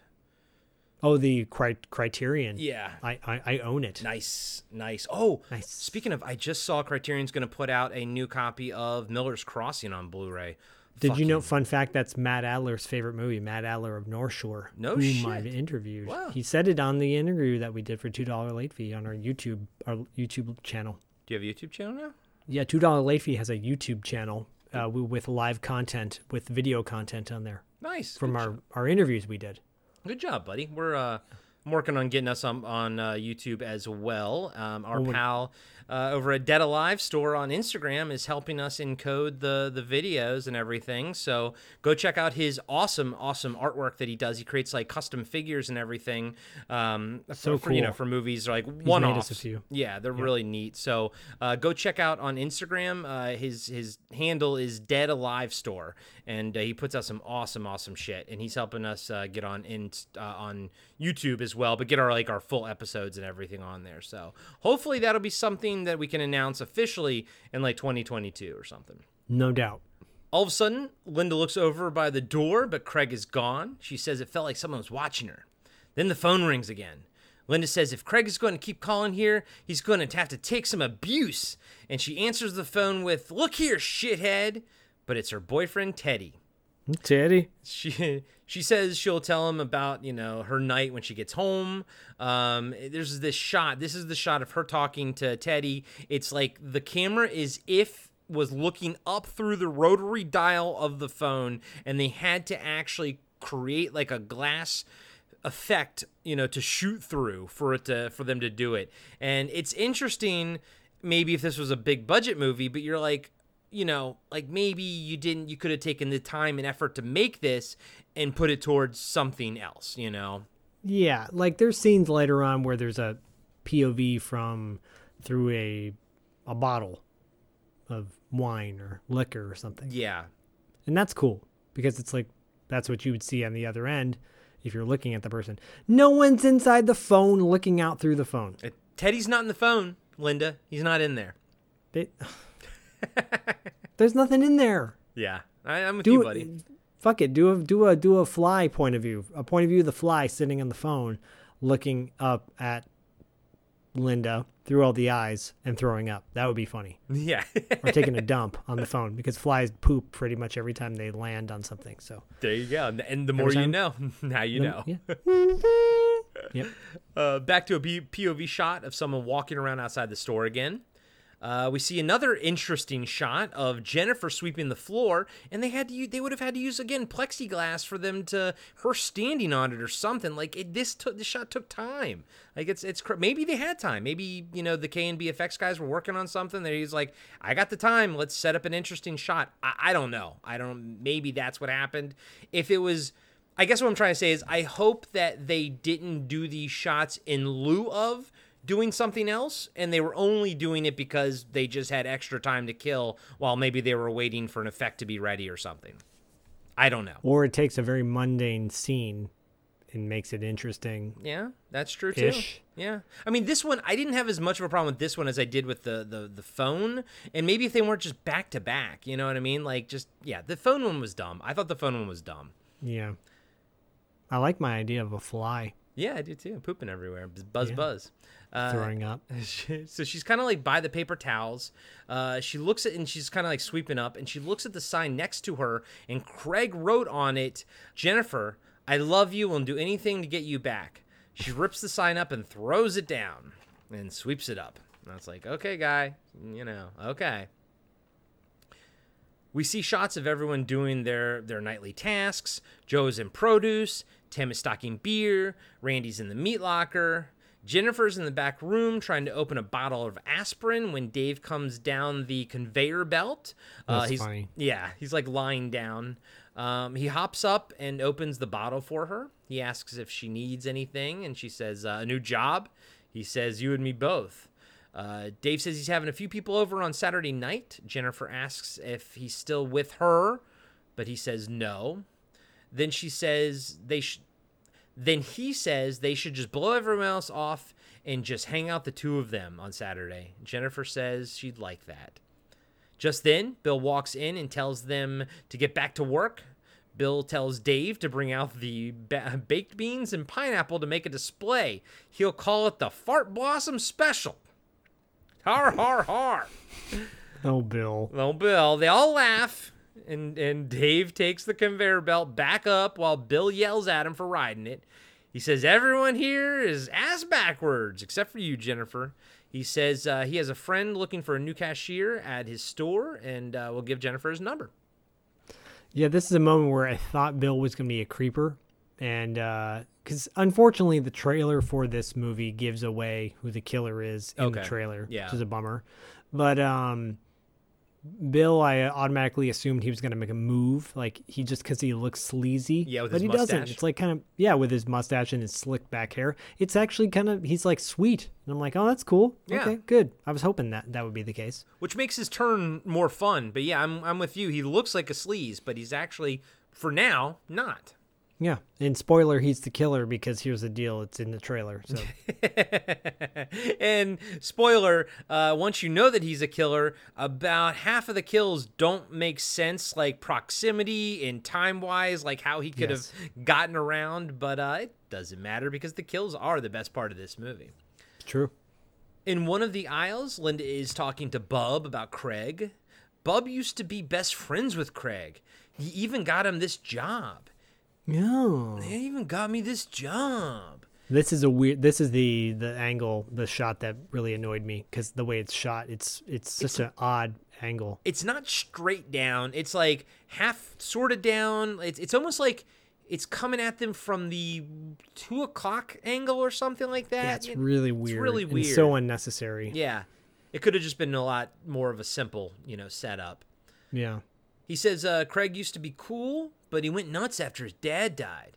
He says Craig used to deal drugs, then got addicted himself. He started treating Jennifer like shit. Then Bub and Craig got into a fight, and and uh, and and if Bub's brother hadn't hit Craig with the blender, Craig would have killed him. She's like, and then this one, Linda's like a blender, and he's like a Hamilton Beach. Bill comes uh, over the intercom and says, "Break time." Everyone is in the break room except Linda. She's shopping, and Danny. He's up in the office. They're all sort of at a table. Jennifer says the police haven't come yet. Dave says they're as slow as the firefighters are. Bill says he used to be a volunteer firefighter back in the day. They ask why he quit. He go, was it too dangerous? Bill says no, it wasn't. It wasn't always fires. They also got called for accidents too. The last accident he he worked would be enough for anyone to quit. Randy asks what happened. Bill said they got a call about an accident, so they all ride out to the scene, and they had to leave the station so fast that one of the guys, Parker, brought his hamburger with him. When they get to the scene, they find the corpse with its head missing. Parker walks down the street looking for it, and a few minutes later, as everyone's doing their job at the scene, all of a sudden Parker comes walking back up the road towards them, holding the head in his one hand and his hamburger in the other, and he's still eating the hamburger. Needless to say, everyone lost their cookies.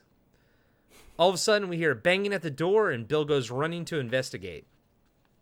Now, apparently, this story was in Raising Arizona. Yeah, it's in the beginning when Nicolas Cage character H.I. McDunnough is in prison talking to uh talking to M. Emmett Walsh. Okay.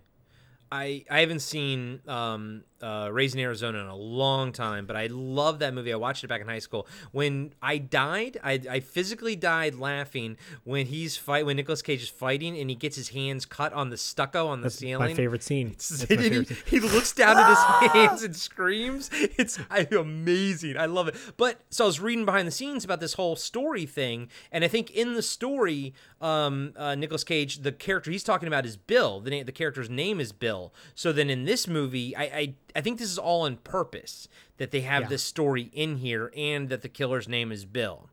It makes yeah, yeah, it, yeah. M I think it's M. Emmett Walsh telling the story in Raising Arizona. It's either when he's in prison or right after he gets out of prison. It's the job he's at or whatever. Yeah. Uh, and, and just Nicolas Cage is just sitting there like listening to it, and M. M. Emmett Walsh is classic. And he's got his ham hand in the other. And which is interesting because Raising Arizona came out in 87 so it was just the year prior but they must have been so enamored with that you know movie I mean that that's my favorite Coen Brothers movie, but uh, but yeah, yeah, it's cool. mine mine is definitely Miller's Crossing You and Matt Adler. that's right apparently we have something to talk about next time we hang out Yeah. Hey everybody, Corey here. I just want to let you know that we'll be right back after these short messages. Imagine being one of the last people on Earth, being trapped alone with something not human. Something always watching. Something always waiting. What would you do? Where would you run? Where would you hide if you were haunted for seven winters alone? Podcasting After Dark presents Seven Winters Alone, a dystopian haunted house story by David Irons. Available now in paperback and ebook. And now, back to the show. So Bill goes running to investigate, but it's the cops. Bill unlocks. It's our favorite cops. It's the two from uh, Yeah. fucking uh, Green Acres, man. Hey, and remember another Green Acres connection was uh, Dreamscape that we reviewed. Because what's his name played the president? Oh yeah. Oh yeah. Oh Look yeah. at, this, look at all these connections. I'm Thanks, Crystal. yeah. Thanks, Crystal. This is this, this is a good one. Now the the onion starting the onion is starting to get unraveled here. Crystal must have chosen this film specifically for those reasons, Dreamscape and the Wraith. I'm going to say that. The Green she chose them for those reasons. Yeah, the Green and for Acres those connection. reasons, this is a great movie to choose for those reasons, Crystal. Not for the acting Hoofa. or the continuity. Hoofa. Bill introduces himself to the police and says Jennifer's the one that called. The cops ask if they had any more problems since they called. Jennifer says he called the store. They ask if he made any threats, but she says no. Uh, they said they ran a check on Craig, and it looks like he's out on parole. It's kind of all they really know about him. Uh, if he comes back, give them a call. The officer kind of grabs uh, grabs his card and says, uh, hands them his card. Nope, nope, that's not his card. Here it is. And so uh, It's funny. it is. That's a great scene, like you said. It's a great little moment.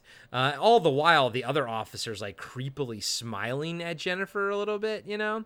And then uh, so he hands Bill the actual card, you know. And then they can't get out of the door because you know they're supposed to be automatic doors, but now they're locked up for the night. So they go kind of like bump. The cops bump into the doors. They try to like kind of move it. Bill sort of goes in to help, but and I don't know if that was planned, but it was pretty fucking perfect. Yeah, they they look like bumbling idiots from the moment they walk in the grocery store. It's really funny. They Yeah. even kind of bump in the the one guy bumps into the door a little bit too It's- when he walks great. in. It it's funny. Yeah. Uh, the cops leave and Bill locks the doors back up. Cut to Linda finishing her shopping. Jennifer's ringing her up. Linda asks if the co- cops caught Craig, and Jennifer says no. Linda then says that Teddy's waiting for her at home and hates it when she's late. What the fuck? The guys in this movie are fucking scumbags. She's sitting there shopping for her and Teddy, you know what I mean? And and Teddy doesn't like it when I'm late. It's like, man, is this how guys were back then? Just pieces of shit? Well, yeah, I, I dated a lot of girls who who like dumped me to go back to dudes like this. yeah. And I'm not even joking. Like, and I'm like, what is up with that? Don't you want someone who treats you like kindly with respect and and you know all the good stuff? Nope, nope. Wrong. Wrong. like like Charlie Murphy says, wrong. I'm, I swear to God, so many women that I've dated. I'm not talking about women in general that I've dated personally have been like this, and I'm just like, what is wrong with you? Self-esteem? Is it low self-esteem? I, I don't know. Yes. And like, and all those guys who were just total douchebags, and and some of those guys, I, I know one guy who I didn't know him when he was younger, but I could tell he was that kind of guy back then. He hasn't changed. Like, what is it compels you to? Why can't we just be kind, nice people? I don't know. And, and you know, we didn't know each other in, in high school and college and whatnot, but I do think you and I are very similar in like how we dated and, and Yeah. we were we were the overly nice guys and whatnot. And then that tended in our earlier ages tended to lead to being shat on. But when you get older, I think women did seem to appreciate that more later on. Oh yeah, yeah. Uh, when you're younger, it's oh my god, you're smothering me, and now it's you know, why don't Why don't you don't smother stop me? don't don't yeah don't stop smothering me Exactly. with the pillow on my face. what what? and now, and now it's why are you smothering me? Oh! No, it's no, I'm kidding. and and it's us being Kidding, smothered kidding. by by our wives because they yes. hate us. Kristen puts a pillow over my face at night. and She's like, "Shh, Shh, stop breathing. It's okay. I'm joking. She doesn't do that. She- Go to sleep. Go to sleep. Go to sleep. Never wake up. Go to sleep. Never wake up. she doesn't do that to me. No. Crystal, you did this to me. Crystal, you did this to all We wouldn't us. be having this discussion if it wasn't for you, Crystal. Outside, we see Linda walking. Oh, sorry. Uh, so Jennifer's nose starts bleeding again, and she goes into the bathroom to check on it. Outside, we see Linda walk to her car with her groceries. By the way, that bathroom is such a in, in like such a dark alley in the uh, in the place. You know. Oh, it's disgusting. Yeah. And the way she's wiping off the she wipes the blood off of her chin, but not her nose, and Yeah, it's all over the place. I've never seen someone not be able to clean blood. I think Greg Nicotero went a little crazy with the blood on on her nose. yeah. And if you know if she's arguing with her boyfriend in a bar and not knowing if uh, her boyfriend killed someone on accident or purpose, she's kind of a buffoon. she, she might be a little bit of a buffoon. if you don't know how to clean blood off your nose, you might be a redneck. You might be a buffoon. You might be a buffoon. Uh, so outside, we see Linda walking to her car with her with her groceries for her and Teddy. But you better hurry up, Linda. You better hurry up. Jesus. Yeah, Teddy's waiting. So she thinks she hears something, uh, and and she asks who's there. No one replies. So she quickly puts her groceries in the trunk of her car. Uh, but when she shuts the trunk, we see someone standing there with a huge knife. The person grabs her by the throat, and the knife comes like comes downwards, right? Cut to Joe and Produce cutting a watermelon with the same kind of big knife, same kind of motion. And this, I actually like this cut. Like it, it cuts from one scene to the other on the motion of Joe's hand. Uh, real quick, Yeah. I just want to, I'm, I'm going to roll back really quick to the outside, but I just want to finish this little part up. Joe's uh, slicing up a watermelon and he's got headphones on. That's kind of the thing you got to know about Joe's character is he always has his headphones on. Um, so later in the movie, you can always tell when it's Bill as the killer, but here in this shot right here was so clearly Craig with the hair and everything. Like Yes. the silhouette was just it was not Bill. And it's No. second time I watched it, it threw me off. So I'm like, is the movie telling me that like did Craig actually kill Linda here, and then this is the only person he had, he did kill, or but then he what he says later kind of contradicts that. He says when he woke up he saw um uh you know Bill killer. So I had a fun time with this movie, but one of my biggest gripes is once you learn who the killer is, a lot of this movie doesn't actually like make sense timeline wise and stuff when you try to put the pieces back together. Now, I don't think that that's a detriment to the film. I think it's it's a, it's a fun film. If you're gonna watch it, you know what you're getting into, and this is not the thing you're supposed to really care about. But I'm just saying. It's it's not one of those movies that's gonna hold up story wise under repeat viewing, you know. Or continuity. It, yeah, continuity wise, what I mean. Because yeah. it's I think it's supposed to be Bill, but but it's the person clearly has a mullet, you know? I mean, it's just, yeah, it's not. So, again, we're here for the kills. We're not here for the continuity. Uh, cut to Joe. Cut to Joe and we're here for Crystal. Yeah, good, good point. In the office, Bill is asking Danny how they constantly lost money for the past two years. He asks, "What is he supposed to do? Sit around and watch them bulldoze this place to the ground?" Danny says, "As long as the check clears, he doesn't care." He tells Bill to sign the papers. Now he has a lot of work to do, so go downstairs and make sure those jokers aren't ripping us off blind. I mean, yeah, I would be concerned about that as well.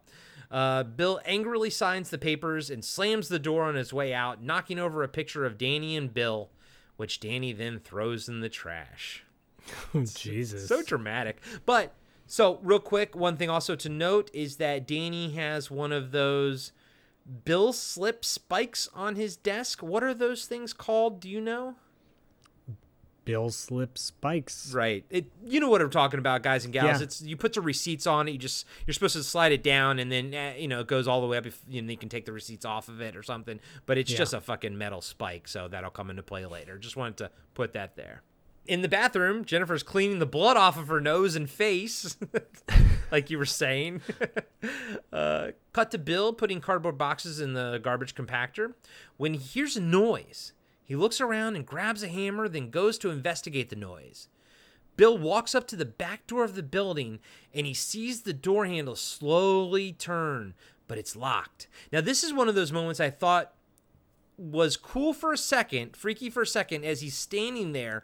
There's no music, there's no nothing, and then the the the, the doorknob just slightly turns and jiggles. I always think it's freaky when you're on one side of the door and then you know the door handle kind of jiggles like that. But then the camera starts ro- ch- rotating Yes. on. So the camera's facing Bill, so it's kind of like the handle, the door handle's point of view, and then the camera starts rotating in the direction that the the handle would be turning and then it kind of shoots back you know. I was like damn it. It was such a good scene to begin with. You di- you threw it off with that funky camera shot. Totally agree. It would have been 10 times better if they just left it as is. yep. In the bathroom jennifer's still cleaning herself up. And we can see a shape of a figure in the window behind her. She doesn't sort of notice though. Outside bill's looking around by the back door and he catches Craig peeking in through the bathroom window. They start fighting, kind of fall to the ground, but Craig gets a hold of Bill's hammer and hits him in the head with it. Now, I thought this was a good m- moment because it would track if the hammer made him a little cuckoo, and that's what caused him to start killing people. So that on my second watch through, that was my takeaway. That the blow to the head um made Bill go cuckoo. So that was my so I'm watching it tracking that is my sort of takeaway. But then you get to the conversation with Craig at the end of the movie where he Yeah. says that Bill knocked him out and kept him al- he knocked him out with the hammer and kept him alive to kind of frame him uh, and he woke up seeing Linda getting killed. That doesn't track at all. So so two things or one of two things are happening. Either the character of craig is lying to us or the film is lying to us. And that is what i'm not sure about. But what i like better is what you and i think which is that bill kind of got uh, his marbles knocked loose when he got hit in the head. That's what i think. Yeah, and I would prefer that Craig killed Linda. Yeah me too. I think that makes i think that makes more sense to me. Out of like anger. So so i think he was just lying craig's lying at the end then to make himself look better And then, yeah, then he's yeah. lying at the end. Yep. Yep. Okay. All right. Uh, you know what? Crystal, verify this for us. Thank you. Cut to Joe and Produce dropping a sack of potatoes on the ground, and, and that's what I was referring to, you know. And and that I actually thought was funny because I was like, okay, you know, it's like a sack of shit, sack of potatoes. Like, okay, he hit the ground like a sack of shit. I was like, I liked it. Um, but you know, whatever. Uh, Joe has his headphones on. Uh, Jennifer leaves the bathroom and walks into the storage area to get cleaning supplies. We see someone watching her from a POV shot and we hear them breathing. We see Tim in the cooler drinking a beer, actually drinking like six beers. Yep. He's stealing them, he's robbing them blind. They're going out of business. Just found out he lost his job. I mean, I don't blame him, right? Mm-mm. Here we are drinking beers while we're working. This is our job, so, you know. We all should be able to indulge a little while we're while we're working. Except for the- cops. Unless you're a cop, then not that. Oh yeah. Oh, in a in a in a in a heart surgeon Yeah, yeah. Although I think a lot of times they are probably are the ones that are a little tipsy. and a plastic surgeon If if Doctor Strange has taught us anything. And a dentist. So there's actually probably a lot of professions that we don't want anyone to be sort of tipsy and drunk at. And the person that is in charge of the nuclear weapons. exactly. Unless they're a vampire, like in the uh, monsters episode. True. oh god, that was a great episode. That was. Go check out TV Obscura if you don't know what we're talking about. Yeah, that's a great episode. In the office, Danny is pouring himself a scotch into a red solo cup because he's classy like that. uh, as the doorknob behind him sort of begins to turn, Danny puts the scotch bottle back in front of the camera. And uh, then we see two hands reach out and start strangling him from behind. Now, this camera shot I don't mind because it kind of obscures who the killer is, you know, and I think that's yeah. the point of it. Danny grabs for the, like the the store microphone and starts yelling for help, but I think he's hitting the buttons too much and and basically he's creating like this feedback over the intercom. And then we didn't need a shot of every single person looking up at the intercom and and wincing, you know? Like I think we could have just been fine with one person looking at the intercom and wincing, but we get like a shot of everybody doing it. That's why this movie's 87 minutes long. Yeah, you, you could trim a little bit and bring this down to a, a cool like hour and 20 minutes maybe, you know? Hour 20, 80, 80 minutes is good with me. Yep, would have been a And thank you, thank you, Crystal, by the way, for choosing yet again another movie that's less than 90 minutes. Yeah. Beautiful.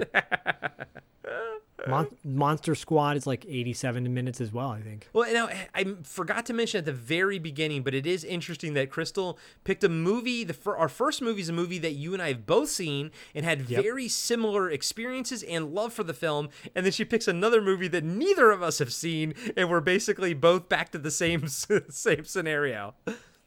Pretty much. I'm I'm wondering if she is, will be surprised that we neither of us have seen this. You know, Yeah. Zach, Zach, of course you've seen this. I I, as- I assume that you had, of course. I don't think my brother even saw it. Holy shit, Eric! What are you doing, man? I was too busy watching other movies. Too busy dropping his balls on your face. Exactly. I'm watching Taboo. Oh, I love Taboo. Kay Parker, man. I had a huge hots for Kay Parker. Yeah, so did he. I right I was when- 10. I know. Right when I said it, the, the look of sadness on your face it was it was very apparent. Zach literally went from a smile to like the straight across mouth. You know, Just wanted to play with my GI Joes. That's all I wanted to do. you're just like, I just wanted to be a kid for one more year, just one more year of innocence. Now I get to be a kid as a dad, so that's pretty dope. There you go. There you go. Uh, still so Danny's grabbing the store mic. Everybody's looking up. Downstairs at the register, uh, Jennifer answers the phone. It's Linda's boyfriend, Teddy, asking where she is. Jennifer says she left a while ago. Upstairs in the office, Danny is still being strangled. Uh, the kill the killer is moving his head closer to that paper spike he has on the desk. The killer then pushes Danny's head down onto the spike, and the spike goes through his eye. This is a great fake head, dude. It's a great fake head. Yeah, it really is. This knocks his desk lamp over and blood spills onto it, making the room sort of red. I love how Danny's like twitching on the table and his hand is like on the calculator, like fucking doing crunching numbers and shit, you know? But it's it's- Crunching numbers. It's it's it's kind of like gut wrenching. It's a little disturbing because of the twitching and everything, you know? Yeah, yeah. The killer walks to the hidden window and looks out over the store. At the register, Jennifer's crying. At the register, Jennifer's crying into her bucket of tears. What the fuck? And the camera again is like looking through the reflection, and it's a bucket of water, but she's crying and the tears are falling in it, so it's a bucket of tears. It's wild. It's another metaphor. Don't worry, she's gonna forget about it in a minute because she's gonna be making out with Dave. That's right. I was so scared her hair was going to get caught in the conveyor belt. That would have been amazing. I know. it would have that would have been a kill right there. Yeah. Uh, Dave comes up behind her and scares her by accident. She uh, says her nose won't stop bleeding, and Teddy says Linda isn't home and she's scared. Dave says the police will get Craig and she's safe with them at the store. Then he kisses her on the nose. That was the weakest first kiss I've ever ever seen. And if I feel like if if you or I did that to a girl, we wouldn't get the like an actual proper kiss after that. They'd be like, Oh, "Ew, we why'd wouldn't you get kiss my again. nose?" Nope, you don't. You don't get it again. No. The person that makes the first move, if if you fuck up the first move, you don't get the second move. No. because the the person you make the move on has the control at that point. Yep. Exactly. They're like, I'm in charge. you never get a second chance to make a first impression. That's right.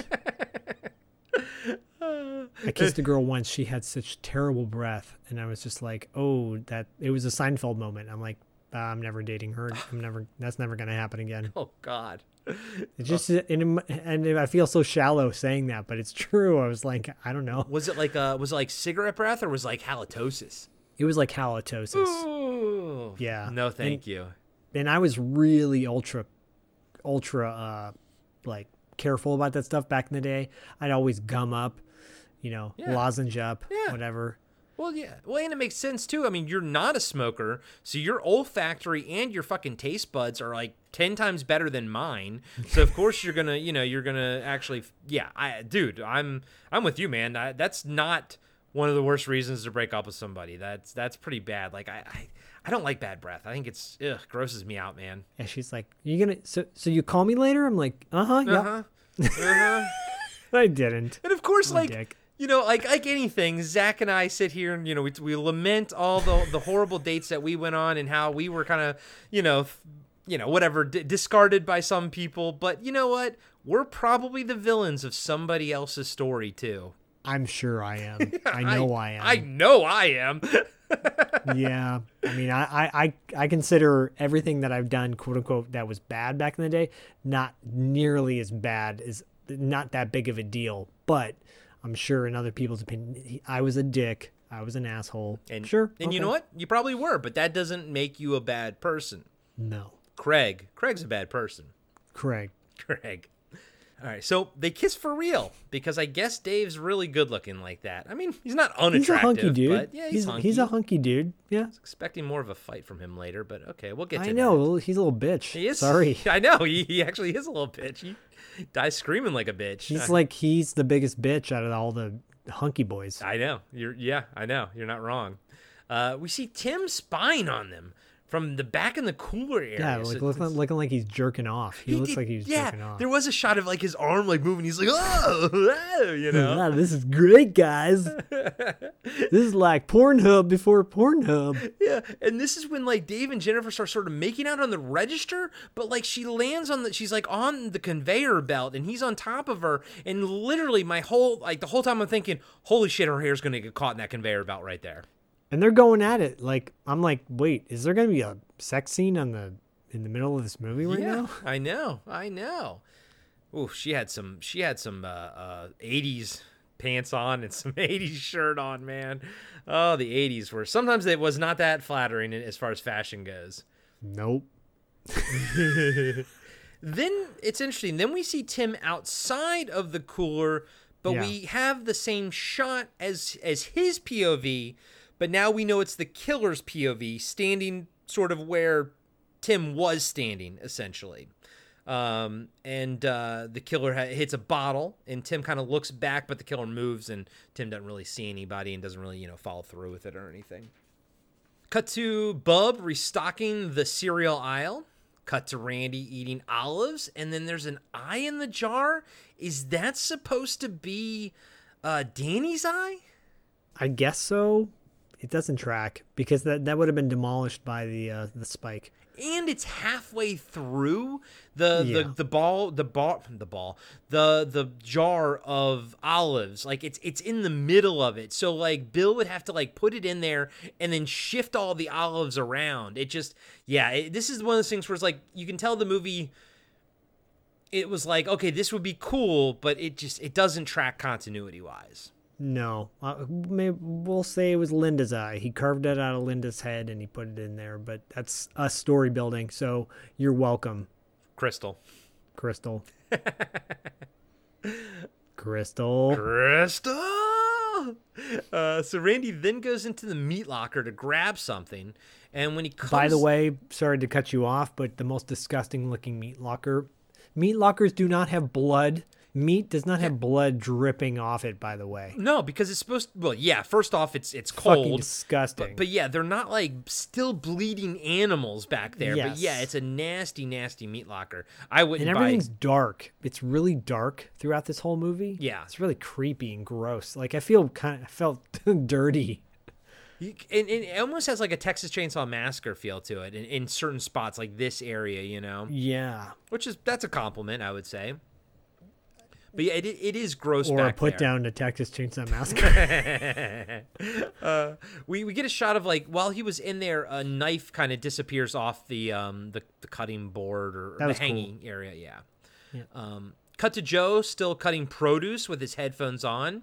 Okay, so oh God, over fucking acting. Yeah, like yeah, of the way course. he's rocking out to his the whatever weird generic. I don't know if, if they if that was the original song or the licensing.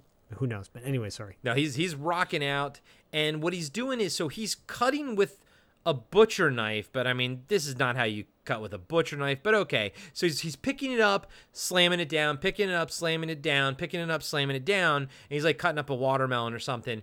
But one of the times when he picks it up and you don't kind of know that the camera switched to another hand and then the killer's hand comes down in the exact same motion and it hits Joe in the back of the head with the the butcher knife kind of like not like not pointy wise so that it would come out his mouth or something like House by the Cemetery, but more like long wise so it embeds into his head and then I like I actually like the attention to detail where it cuts the uh the headphones in half and the headphones fall off.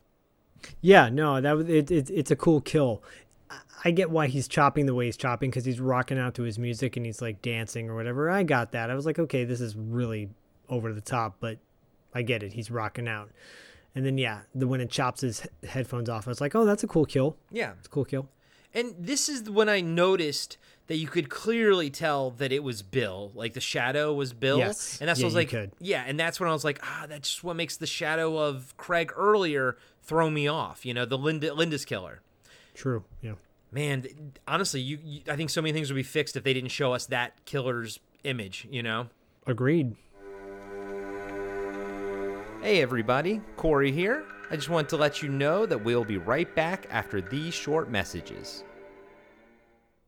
Hey, everybody. Welcome to Talking Back, the podcast where we like to chat about past achievements in movies, comics, video games, and more. I'm your host, Tim, and with me today in studio is co host Oh, hey, Dean. hey, Tim. Dean. Huh? Uh, this isn't a full episode. This is actually just an ad.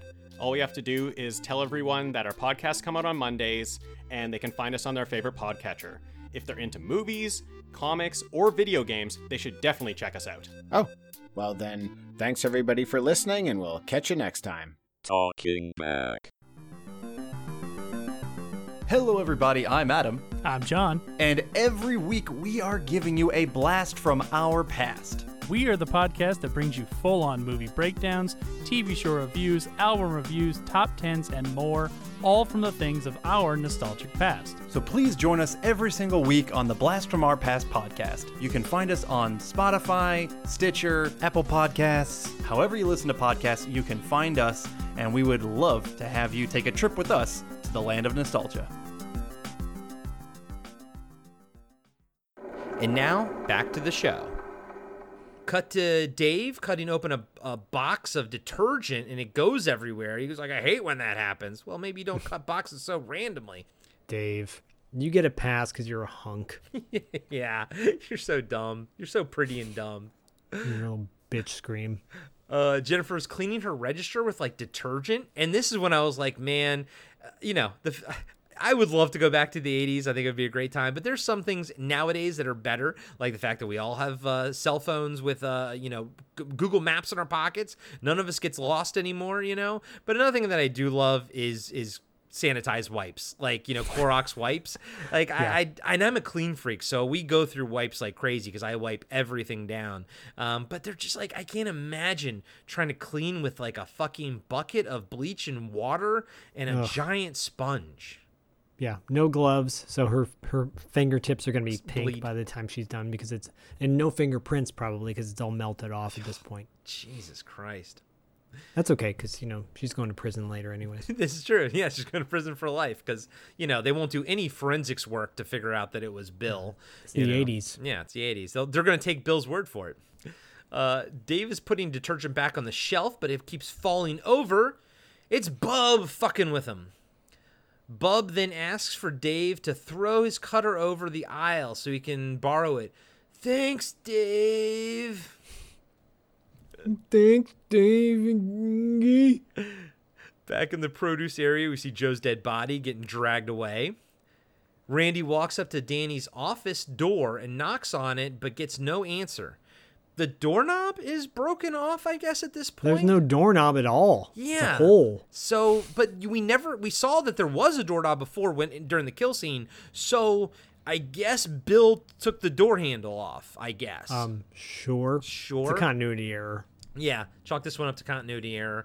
He looks through the hole. Like there's also like a red light coming through the hole, you know. So he looks It's at that. that the blood coming off the the lens The- or whatever. Uh, the, yeah. So Bill's um, lamp. Yeah, lamp fell over and, and his blood fell into it. Make it. You know, it's like that's fine. I, I didn't have a problem with that.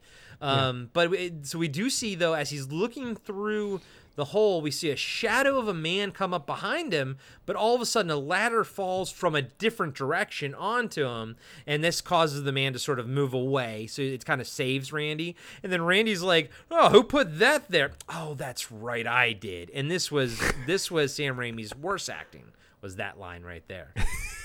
but I got I laugh when No, I did too because you can tell he's a, he's a stoner, but he he does do like the acting 101 like that's right. He does the that's right. That was me. I did that, you know? yeah.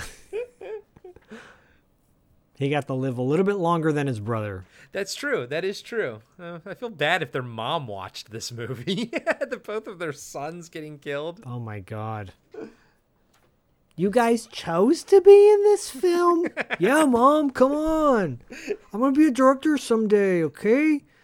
Didn't you already make a movie? I did, mom. Come on. It's gonna be a big deal. And then Mrs. Raimi looks at Crystal and she goes, "You chose this movie." And then Ted's going, Hey, Crystal, thanks for choosing this movie. and then Mrs. Raimi goes, Shut up, Ted. You were the son I didn't want. And Ted's like, and Ted goes, I knew it. I knew it. Oh. he totally looks like the son nobody wanted. and then Sam's like, Yeah. oh." yes. What's the new movie he's going to be making? Uh, he's got tapped to do something. Yeah, no, he's doing something interesting, right? Like something Doctor we- Strange. Yeah, the new Doctor Strange. So we know fucking Ted Raimi's gonna be in that one. My God. I know, right? Just fucking wait for it. Just fucking wait for it. oh. He's no Ben Savage. Boy Meets World. Now that one I know. Although I never watched it. I was never a Boy Meets World fan. Oh, it's a great show. I love that show. Ryder Strong. I used Yeah. to hang out with that guy. Oh, really? Nice guy. Yeah, Nice. nice guy. Nice. Cool. Good. You're a cool guy. Look at you. Look at a cool guy. Hmm. I used to hang out. Strong. Name dropper. Crystal, you just you just you just got a Boy Meets World reference. How do you feel about that? She's gonna take her fucking money back. Is that how she feels about that? Come on. She's like, "Fuck your Boy Meets World." That was the last straw. Uh, in the cooler, in the cooler, uh, Tim is pricing the beers. He's also pretending the price gun is a real gun. You know, and he's doing the cha cha cha. You know. Then the locker door opens. Uh, he yells to Bub to close the door, but no one responds. He wa- he sits up, he closes the door, then all of a sudden a hand with a knife comes out of the dark and stabs him in the stomach. The blade goes through him and punctures the the, the beers behind him and kind of sticks him sort of standing against the beers with beers exploding, shooting beer and blood everywhere. Again, it's fucking awesome because every kill in this Yeah. movie is fucking awesome It's cool. Yeah. and Greg Nicotero and his team. I mean, this is this is good shit right here. Cut to Bub in the garbage compactor room using the machine. He sees someone behind it and goes to investigate, thinking it's Tim fucking with him. You really think you're gonna give old Bub a wedgie? I think not, cause I had the foresight not to wear any underwear. It's funny. it was pretty funny.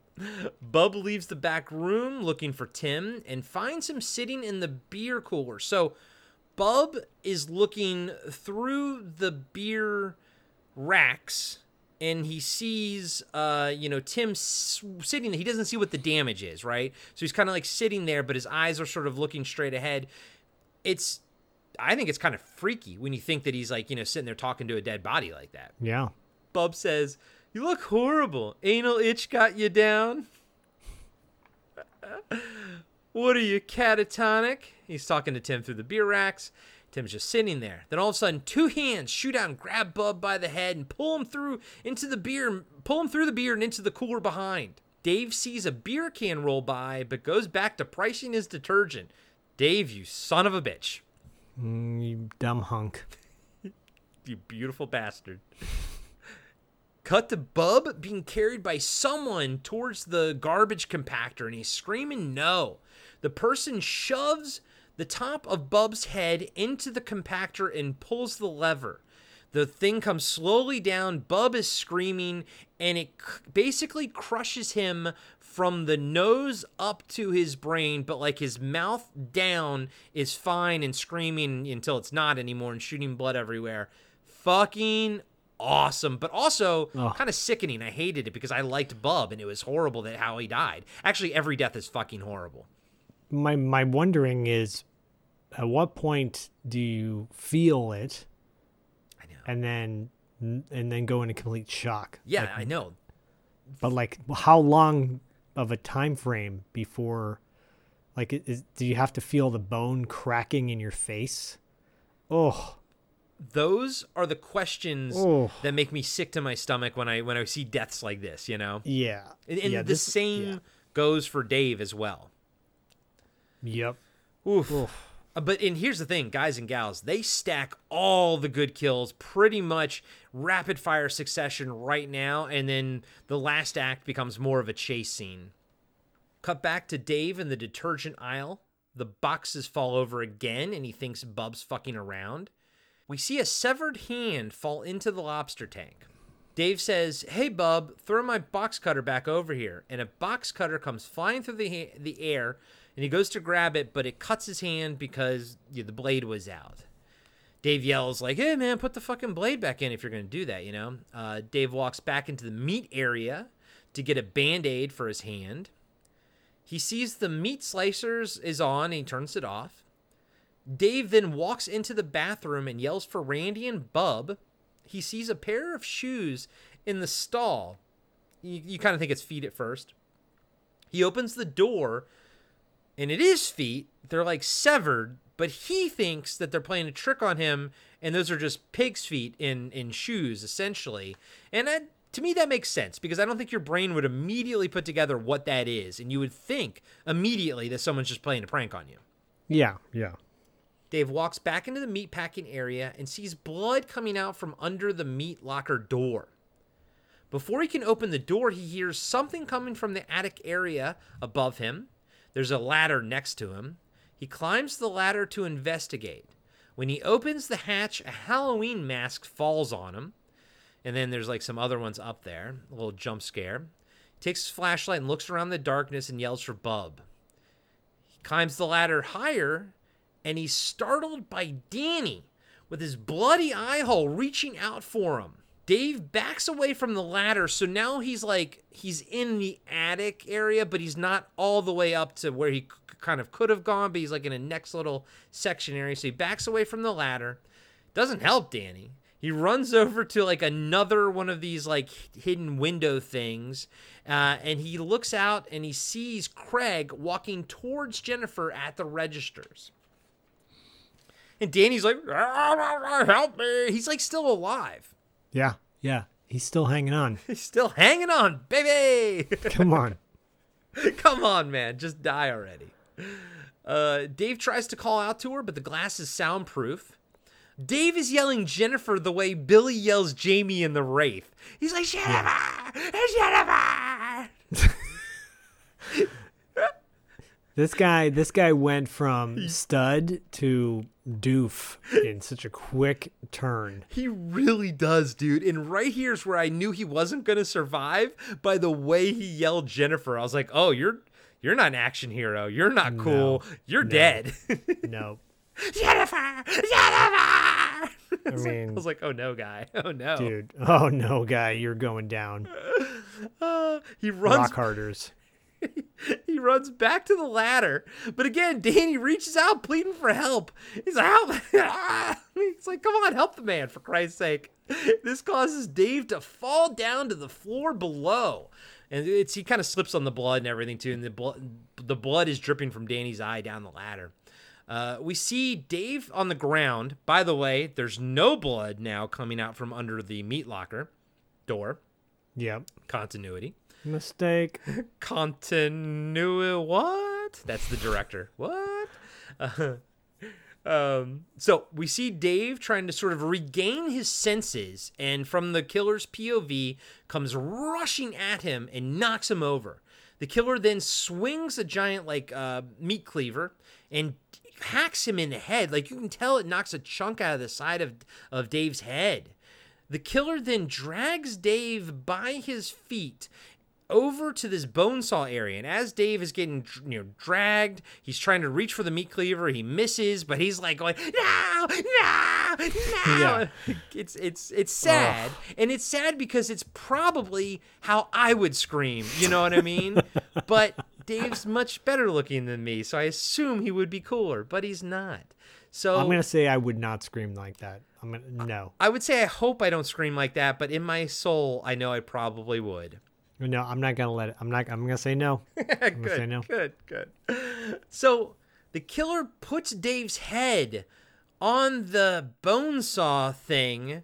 Now I do think Dave could have put up a little bit more of a fight, but I guess he's a little disoriented with the a chunk being knocked out of his head by the meat cleaver. Yeah. So let's say Probably that got a concussion. Yeah, and probably a concussion from falling. I mean, he's just fucked up. And fucking, he gets the top of his fucking head cut off. So the meat saw goes right across where the, in between basically the nose and the mouth. And this is hands down the the highlight kill of the entire movie. Uh, KNB's effects team did a fantastic job at that fake head, man. Dude, the fake Dave head was awesome. And the fact that, like, he's screaming until it gets to a certain point and then he just stops screaming is what I think makes me a little bit sick in my stomach because it's just like he just turns off at some point and I'm just like, oh God, that's horrible, you know? Yeah, I think if, if I had seen this movie when I was a kid, along with all the other horror films I saw, this film would have traumatized me. I think because of the fact that it is the killer is like quote unquote a friend, and and also it's so brutal. Uh, I don't think my my little, you know, young psyche could have handled it. It's really intense. And that is what I took away too as I was watching it the first time. You know, it's silly now and we're having Now fun it's with silly, it, but yeah. if I watched it as a kid, all of these kid kills would have disturbed me, mainly because yeah, like a none of these people are really doing anything bad. Like obviously, like in Friday the Thirteenth, they always tell you like, oh, the, they're having drugs, they're having sex, so that's why they're getting killed. Here, they're just doing their fucking job. And at the end of the day, it's someone that they trusted, someone they called a friend. You're right, dude. It's fucking disturbing. It is. It is. It is. Dare I say a little more realistic because that's the way it would go down. You know what? Yeah, you're probably right. Yeah, the, the He serial snapped, killer. He didn't want to sell his business, and he snapped. You know. Yep, exactly. Cut to Jennifer at the register. She yells for Dave, but it's dead quiet in the store. She walks around the store looking for people. She eventually makes her way to the detergent aisle, and we are treated to the falling gag once again for the third time. The falling box gag, you know. Jennifer walks past the, the lobster tank with the with the hand in it, but she doesn't notice the hand or the blood. Never does. That never gets played. Nope. It's just like a gag. Stupid. Yeah, she sees when she walks Sorry. by it like five times. Yeah. She then walks back into the butcher area and comments on how sort of untidy it is. And then she steps on the human eyeball, which is a good eyeball. I mean, it's a really good effect, but she doesn't Yeah. really, it doesn't affect her. She's like, oh no, I stepped on something. Did the eyeball jump out of the olive jar? By the way. Exactly. It- so, but then I guess the idea is if Bill put it in the olive jar, he probably took it out and he's like, I'm going to place it on the floor now. So, I I'm gonna place it on the floor now. I mean, he's clearly lost his marbles completely at this point. So she says gross. so my notes are about the eyeball. She says gross and moves on with her investigation. Yeah, she she doesn't know. She crushed it, so she doesn't know what it really is. I think. exactly. All of a sudden, the meat hook conveyor belt turns on and a slab of meat comes at Jennifer. And she's uh she's, you know, kind of like scaring her, you know. She says, That's not funny, Randy. And then she turns around and Randy's body runs into her as it's hanging off the meat hook by its head. She screams. And then this, yeah, Randy's uh, uh, meat hook kill was, holy shit, did I miss that? Oh yeah. Where, where the fuck did I miss Randy's meat hook kill? It came. I'm trying to think back now. I think it comes. Okay, so think- all right, I must have just missed that one little scene. I mean, I don't even know where it was in my notes. So, guys and gals, uh, It's the- a pretty quick scene. It is quick. I uh, and it's clearly before all this. Uh, my apologies. This is like the first time I fucked up a, a, a breakdown. But basically, damn, where was that? So Randy goes back in the meat locker. This is earlier on. This It's is before Tim. Before Tim gets killed. I think it's the one right before Tim gets killed. Uh, he goes back into the meat locker. He's kind of putting things away. He sees like some ribs or something. He smells them. He's like, "Oh, these are bad. I'm gonna put these on special tomorrow." Yeah. And then he sees a severed hand wrapped up in a you know one of those meat wrapper things. He's like what is this? He's looking at it. Then all of a sudden bill picks him up from behind. For and i just want to comment because he's going to do this later for to jennifer bill's upper body strength is remarkable in this movie. But he picks randy up and basically drops his head on the meat hook so he's hanging there dangling. It's under his his chin his jaw and he's like looking at it. It's a fantastic effect and the whole time when randy's hanging here like that it's really well done you know at, at all it's one of the time. more realistic, actually, one of the more realistic kills. Yeah. because because you don't see you see it like go in them, and you're like, wait, wait, how did they film that? That's cool. It's really good. So I apologize, uh, mostly to Crystal. I'm sorry. I, I don't know why I missed that. Uh, I think I just I probably uh, missed my spot while reading through my notes, and then just went on to the next scene or something. Um, I don't think I missed anything else. No, you did not. Okay. and and I take full responsibility for not calling you on that. So, Thank you. I appreciate it. So effort. Crystal, thank you. You're welcome, and we're sorry. All of the above, yes.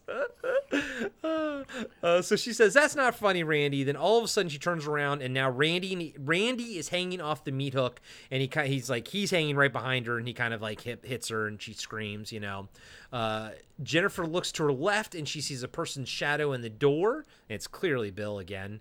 Uh, she runs into the meat locker area and closes the door. She runs to the back of the locker and hides behind a slab of meat. She sees a meat hook like grabbing tool. Is that what they are? It's it's like a metal or I'm Yeah. sorry, it's a it's a is that just a meat hook? Is that all that is? Yep. Yep. Okay. And it's got the little wooden handle so you can kind of just grab the meat and move it and everything. Yep. Okay. Clearly, I never worked in a grocery store. Um, so she grabs a meat hook that's kind of hanging off of a like slab of meat.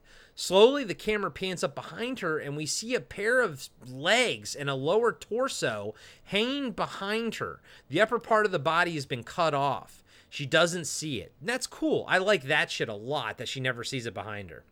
As she's sitting there, a piece of meat next to her starts moving, and then she runs out of the locker room with the killer chasing her. How did he get in, though? I don't know. And how did he have time to cut all these bodies up? I know. Yeah, I know. I know. Continuity. She tries to close the meat locker door, but the killer tries to grab her. She stabs his hand through with the meat hook, then tries to use Randy's dead weight body to block it, but she can't get the door closed. She abandons. What's funny about that, by the way, is she she tries to keep the dead weight, but he's on like a he's on like a pulley. Yeah. Like he's on a so it would just move the body out of the way really easily. It- which it does, yeah. Yeah. she she try A for effort, right? yeah. She nah, aban- more like a D for effort. She's an idiot. She abandons the plan and runs back into the store. She's white trash. She is.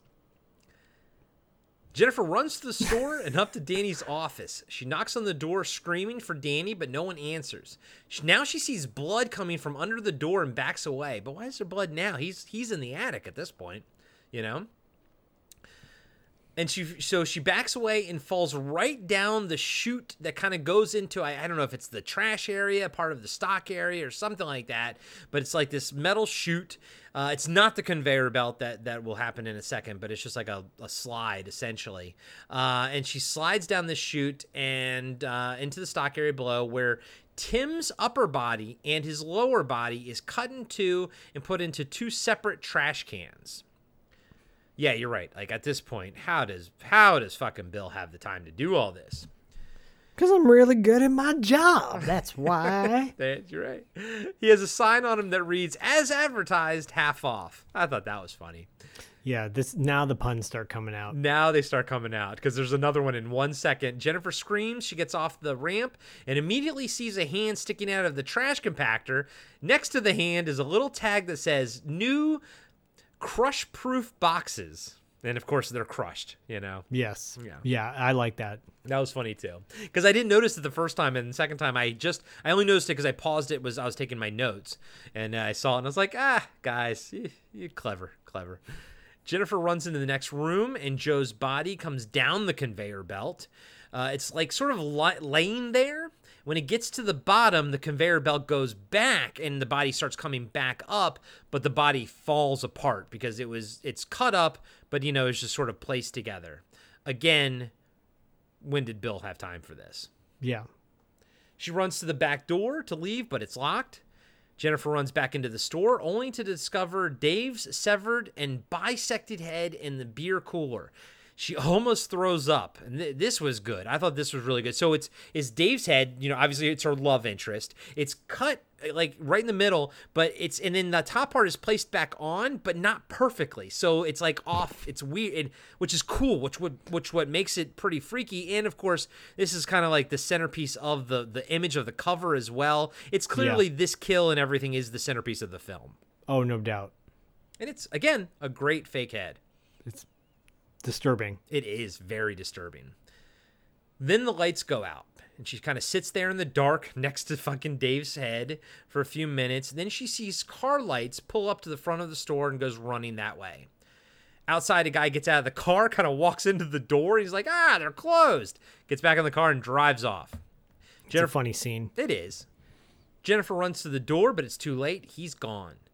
All of a sudden, she sees Craig's reflection in the window, and then, like a dummy, backs up into Craig.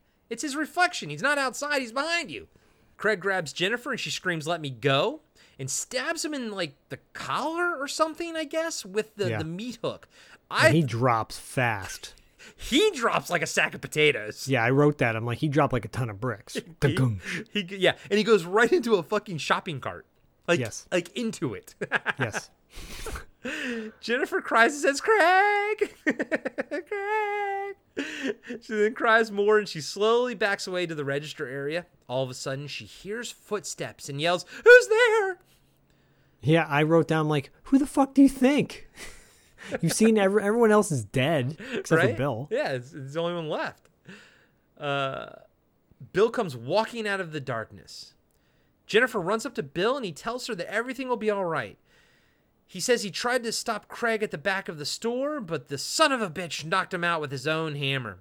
Jennifer says he killed everyone. Bill says he'll call the police.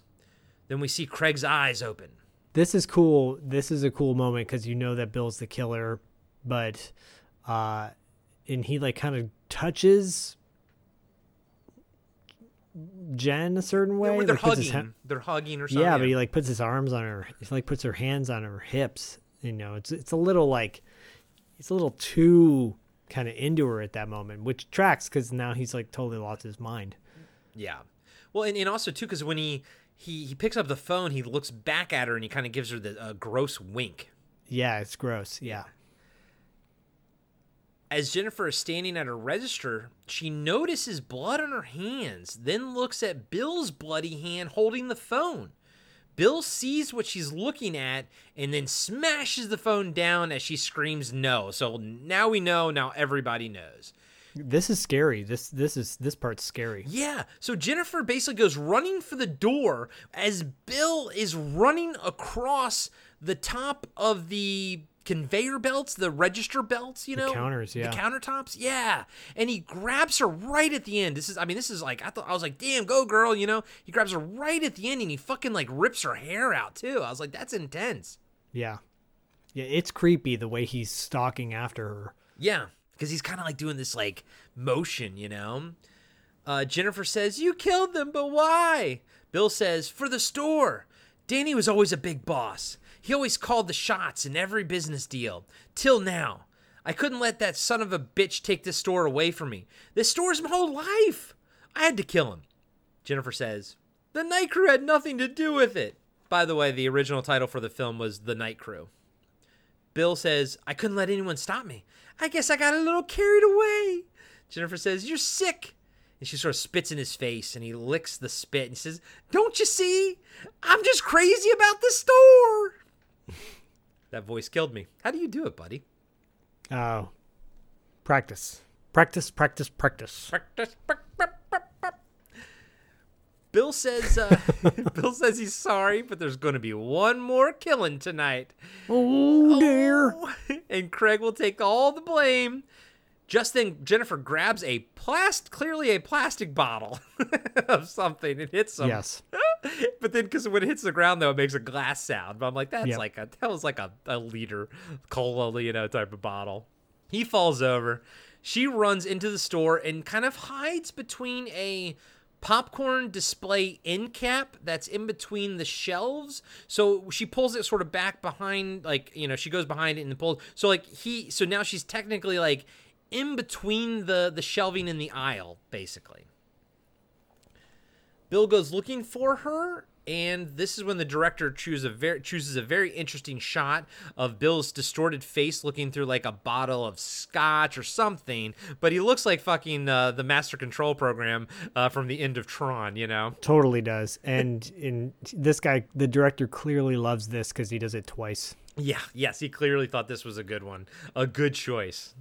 I this one I enjoyed. I liked this one, um, but I think you know, well, I don't know. I guess I guess the only one I truly hate was the the the phone. You know what I mean? Yeah, I didn't mind this. I didn't mind this because it's like you know, it's perspective shot. Yeah. It's- I, I yeah. and it looks interesting, and he looks distorted, so it's it's Yeah. doing what it's supposed to do, which is inform Yeah. you of his psyche. Bill eventually finds himself near Jennifer's hiding spot, but doesn't know she's there. He has a meat cleaver in his hand. We see in Jennifer's hiding spot that her nose is bleeding heavily and is dripping and mixing with the liquid from a bottle that broke, you know, in like sort of by the spot in there. It, it wasn't su- too, super clear as to where that bottle was and it broke, but basically water starts sort of coming from between her legs and now the, her blood is dripping in it and now it's mixing with with the the blood and everything. I get what they like I know where they were trying to get to like because Bill sees, he looks down and sees the blood in the liquid. And so it's like I know what they were trying to get to, but like it just they needed to do a better job of putting the pieces into place as to why that was happening. Yeah. Agreed.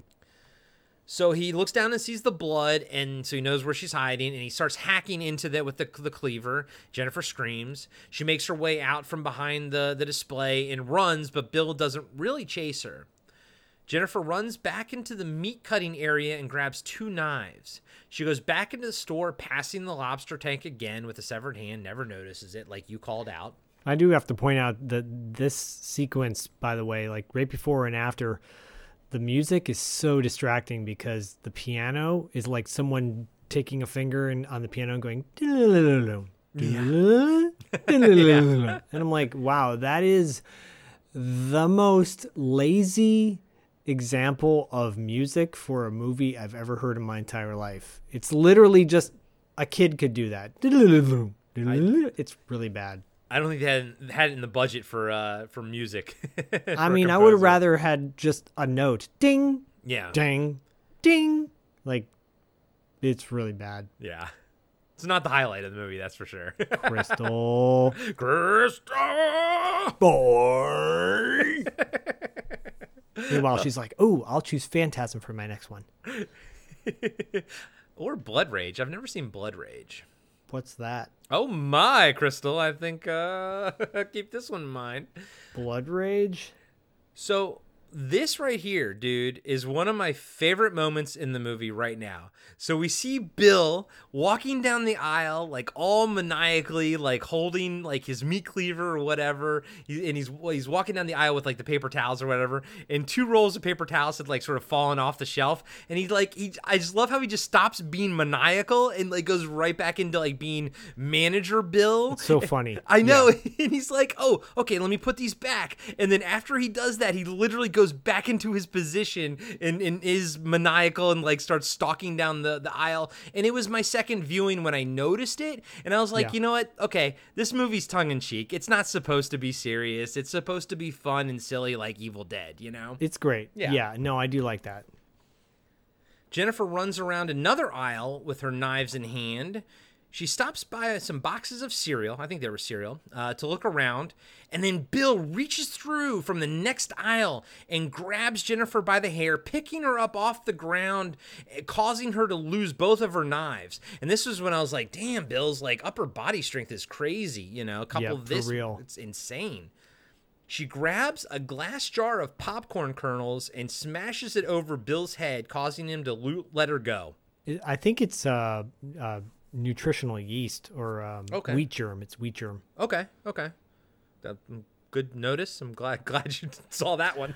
All I know is it's because Kristen loves to put nutritional yeast on her popcorn. And I'm like, you want your yeast on your popcorn? Your yeast infection on your popcorn? And she's like, that's gross. And yes. And yes, I do. I know Kristen. I know what Kristen's response will be to that. Oh, you know. Oh, I know. Oh, Femme French, I love you. Oh, femme French. She's, she doesn't hold back. No. Jennifer falls to the ground and picks up one of the knives, then goes running through the store. She gets to the front door and tries to break the glass with the fire extinguisher, but it won't break. Smart. Yeah, because those things are that's uh, you know, to prevent theft basically. Yeah, but I mean, like, smart thing to use. And then I'm like, well, you, you can't do that for too long because he's going to hear you. Exactly.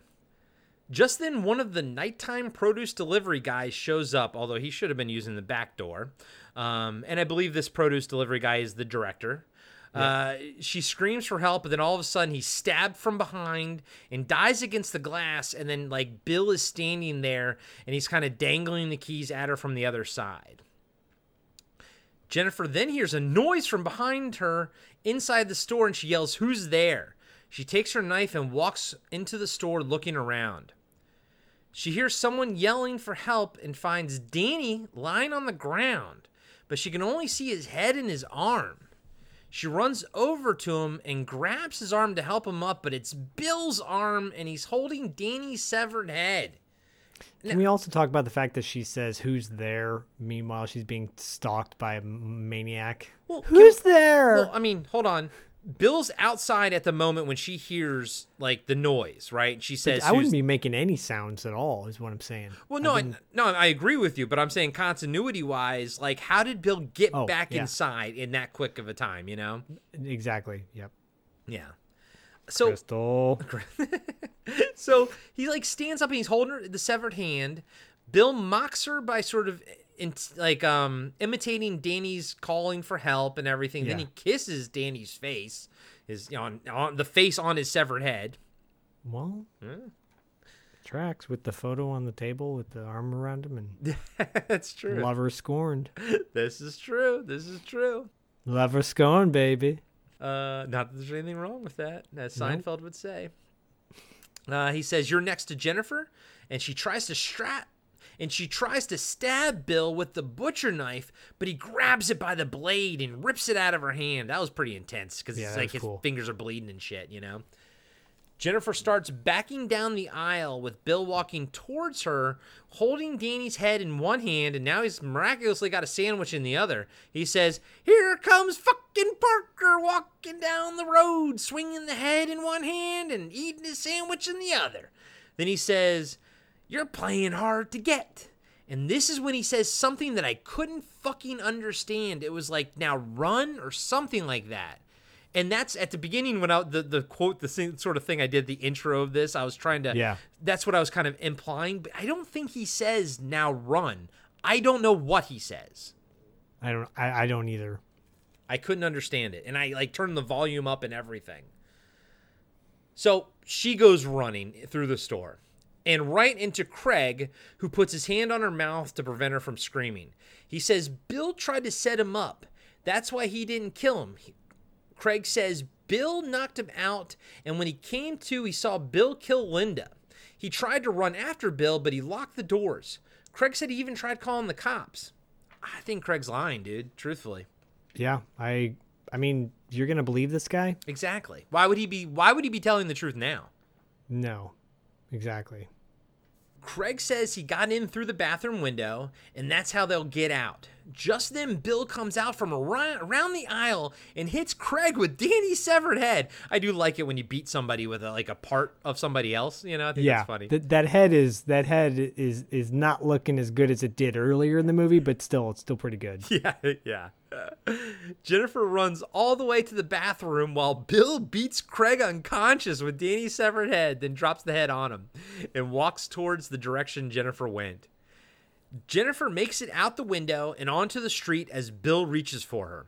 She runs to her Jeep, unlocks the door, opens it, and Linda's dead body falls out. How did he get the dead body in there if he didn't have if Bill didn't have her keys? Continuity. Continuity. Jennifer drops her keys to the ground, and then Bill reaches out from under the Jeep and grabs her by the ankles and pulls her down. He starts dragging her under the Jeep to the other side. He doesn't see she's holding a butcher knife, and when he bends over to hack her with the cleaver, she stabs him in the chest. Bill says, Where'd you get the knife? And falls over. And I do like I like that line. I like him Yeah, saying too. that. I thought that was fun. But Yeah. Zach, he falls over, right? I mean, the, by the way, the knife is like halfway into his chest. He falls over Through over bone. Through bone. through bone, like right into his heart. He falls over, lands on his back, and and then the knife comes down and lands on the box next to him. So It shoots up in the air. It goes boing. so so it happened when he fell. Essentially, it just shot out of his chest. I mean, it, it's a wacky scene, and it, yeah, yeah. Okay, you're like I. You're like, I, what do you want from me, man? The, the look on Zach's face was, "What do you want from me, man? I don't know." I mean, this this this movie does try to do like parody type things at one point, and but also can be really dark and creepy as as well, like really brutal. It's it's a mixed bag for sure, mixed feelings, you know. And I think that tonal shift is what would have probably added to my trauma as a kid because yeah, it- sure. it goes from one second from being funny and silly, like him walking down the aisle and seeing the paper towels, to you know fucking Dave screaming. You know, like Yes. as much as we make fun of Dave for it, it was like I mean, it was gut wrenching screaming. You know, Yeah, it's guttural, it's intense. yeah. Jennifer runs to the payphone and calls the cops. She says Um, she she put a quarter in there though.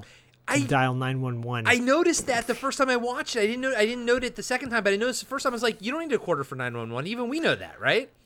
No, and I'm like, I could hear someone saying, "Well, but she's in, you know, she's panicking, she's freaking out. You don't know her mindset." Yeah, but come on. You don't need a quarter for nine one one on a payphone. It's it's a free call. uh, just then, so but I do like the fact that she did get off like where she was. Like she says where she's at. The cops are like, "Are you in danger?" She screams. Just then, Bill punches through the glass and attacks her. Uh, he push then he goes and pushes the the phone booth over with Jennifer in it. He tries climbing in through the door as Jennifer's climbing out through the hole. Just then Craig runs up and grabs Bill's meat cleaver and starts hacking at Bill. One swing, this one's intense. One swing lands the cleaver between Bill's middle finger and his ring finger. That looks painful. Yeah. Oh. Craig keeps hacking until Bill is slumped over uh, and bloody in the tipped over phone booth. Craig and Jennifer stand over the body. We see there's a little bit of a time lapse, uh, you know, effect going on. We see a slight time lapse effect, and now the cops are, are you know, showing up to the scene, um, and Craig is standing there, covered in blood, holding the cleaver. The cops get out of the car with their guns drawn, yelling "Freeze!" Who are these cops? Well, one of them's Bruce Campbell, baby. Looking young, young buck. I mean, dude, he is hell young. This is like, I, I always, you know, it's always weird to go back and look at like Evil Dead 1. And I even, I just think Evil Dead 2 is what Bruce Campbell, it's like, no, I'll take it back.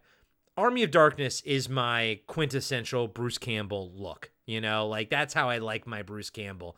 Evil Dead and like this and everything, like th- they're so he looks so weird and thin and young. I don't get it. I, I and I know Evil Dead 2 was before this, right? Or right around here, I guess. Right around the same time. Yeah, but Yeah. Evil Dead 1 is way before this though. But Army of Darkness is way after this. I'm just saying I like Army of Darkness era Bruce Campbell.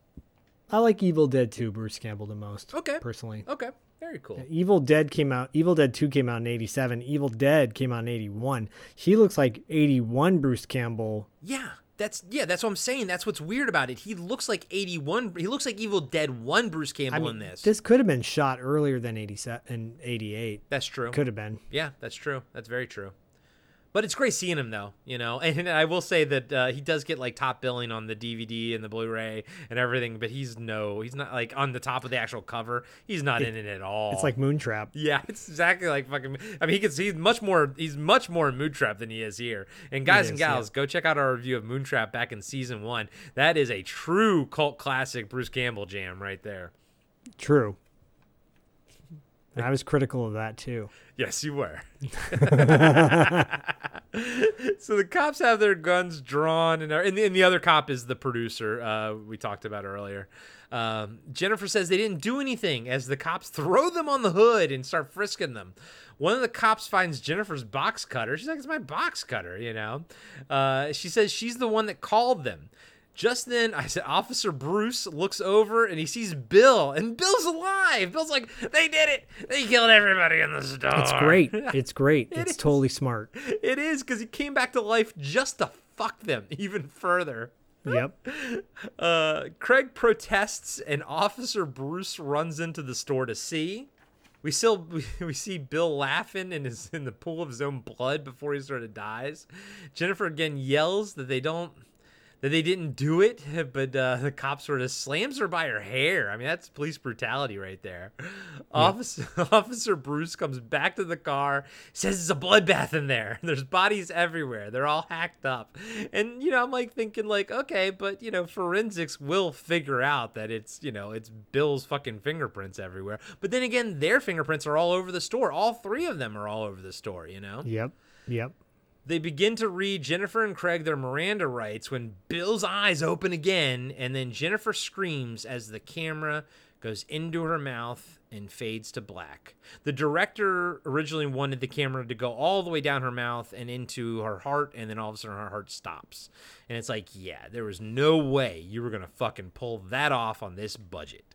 But that is Crystal's Intruder. I wonder if the direct. I wonder if the director was like, "Can we get one of those cameras like they do for doctors and just go into her throat?" the colonoscopies. Can, can we stick a Can we stick a tube down her throat with a camera in it? Can we do that? Yeah. Oh, Crystal, Crystal, Crystal. Crystal. This, all right, look. This movie I thought was a load of fun. If you want to have a good time with your pals, drinking, smoking, you never seen this before, pop it in, put on Tubi, go watch it. Don't take it seriously. Talk during it, have a good time, enjoy the kills. The kills are fantastic. The kills are the highlight of this movie. Uh, Bill, Bill's another highlight. I very much fucking enjoyed Bill. I thought he was freaking awesome. Uh, I like some of the humor that they did in this. I like some of the um, the the weird uh, camera angles. I thought some of them were fun, some of them not so much, but I thought some of them were interesting. And Bub, Bub's a highlight. I very much enjoyed Bub and how he talked.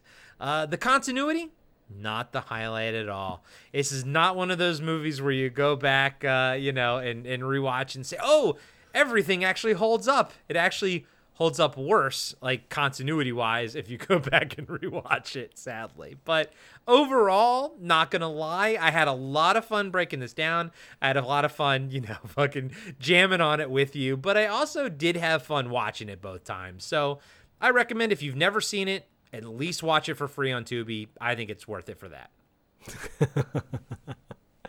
I will say it was a lot of fun breaking the breaking down the movie with you on pad. So thank you, Crystal, for bringing it because that this was a lot of fun to rip this movie a new asshole in areas that it definitely deserved to be ripped. Yeah. Uh, it is not. It, is. Uh, it is a fun movie in certain aspects for sure and then other aspects i'm like oh man this is brutal. Um but brutal and like a, you want to keep watching to see what happens next. So definitely watch it enjoy it for those reasons.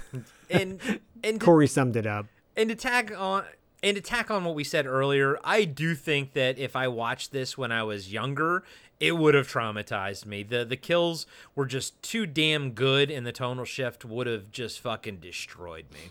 Yeah, it's got like levels of faces of death type gore. Yeah. Uh, where I'm just like, this is just too much. But um, I'm still I'm gonna hold true and say, remake this movie, make it better, set it in Costco, call it inven- Inventory Night, and uh, and you got yourself a classic in the making, in my opinion.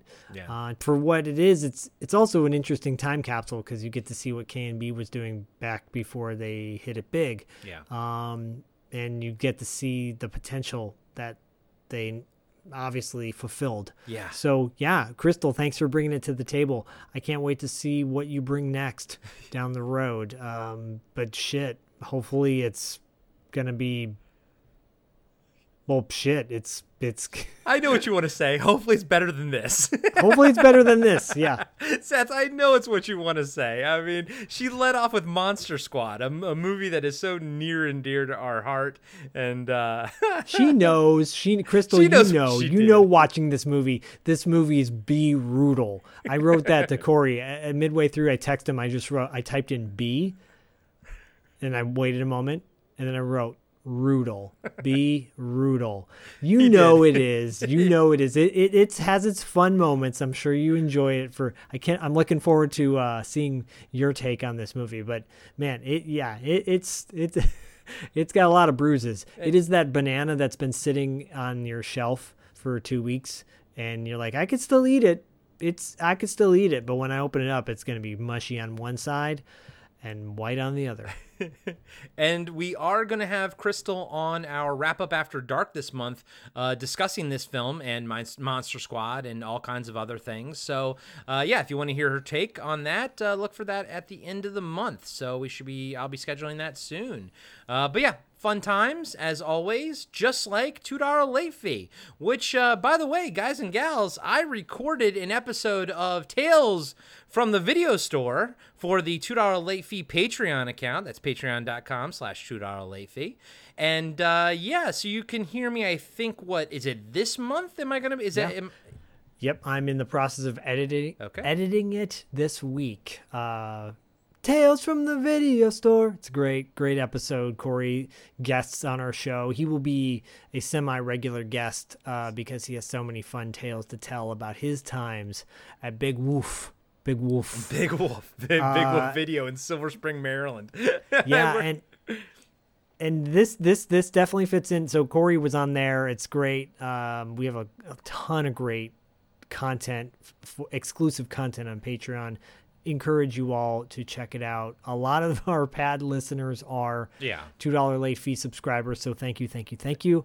Um, but we're running a contest on Instagram. By the time you hear this, uh, you will probably already be aware of the fact that we're doing we're giving away four copies of New York Ninja, Vinegar Syndrome's New York Ninja. These are like $40 Blu-ray box set retail value that I think you can get it on their site for 27 or something like that. Still, it's pretty good amount of money and these are beautiful pristine box sets that the uh for a movie that is definitely pad material, cult material. Um, new, if you don't know what New York Ninja is, go to $2 late fee and you'll find out more about it. But we're running a contest. It's a unique contest. Um, th- there's a certain stipulations because this is uh, the Thanksgiving.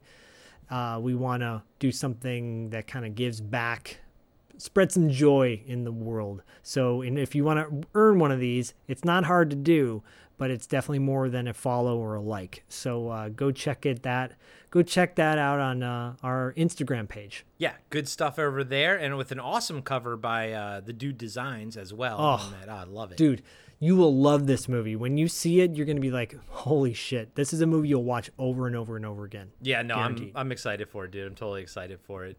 Uh, and Zach and I are currently uh, in the process of doing a much needed but slight overhaul of the podcasting after dark patreon and uh, look for new information on that coming next year.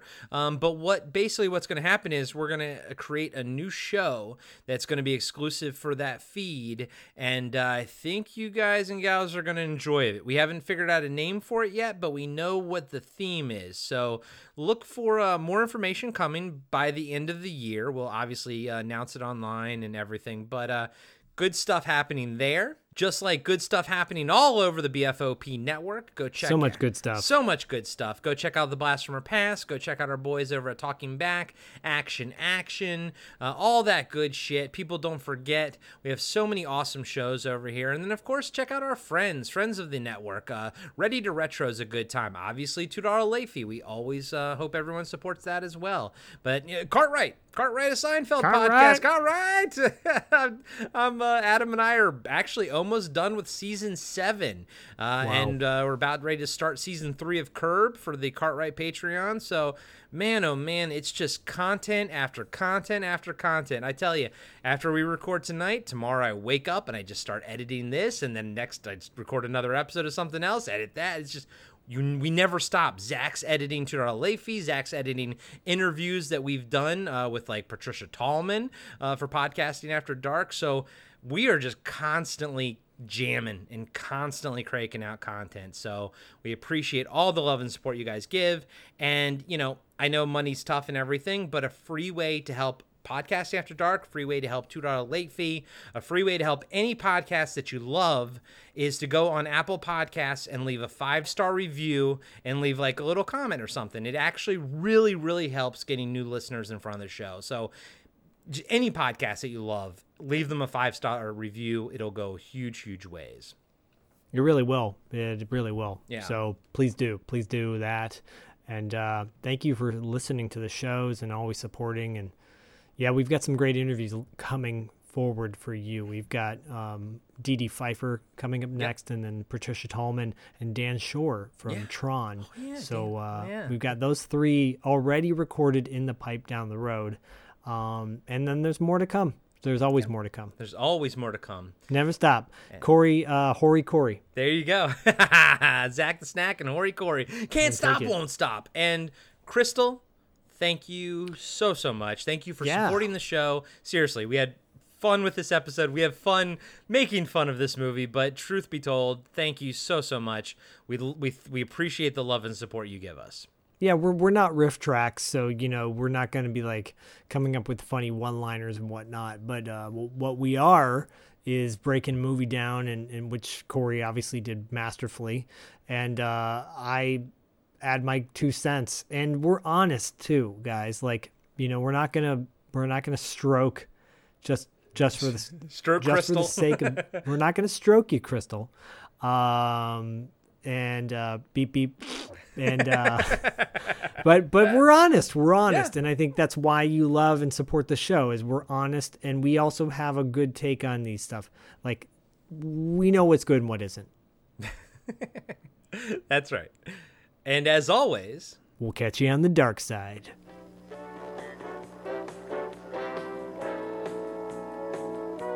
Join the Podcasting After Dark Patreon community to unlock exclusive monthly content like cast interviews and a fan feedback show.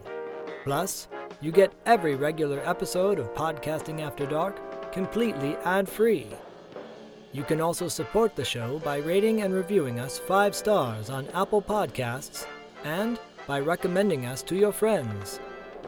Finally, make sure you follow us on Reddit, Instagram, and Facebook for news and updates about future episodes. Just search for Podcasting After Dark.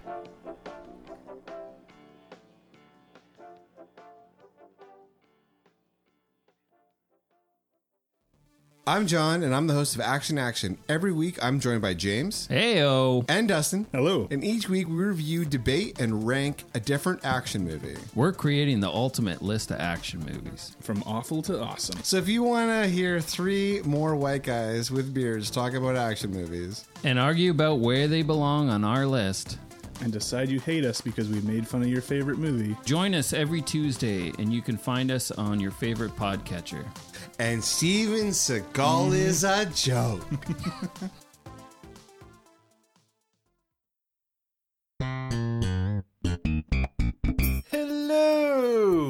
La la la. I'm Adam. And I'm Corey. And we are the hosts of Cartwright, a Seinfeld podcast.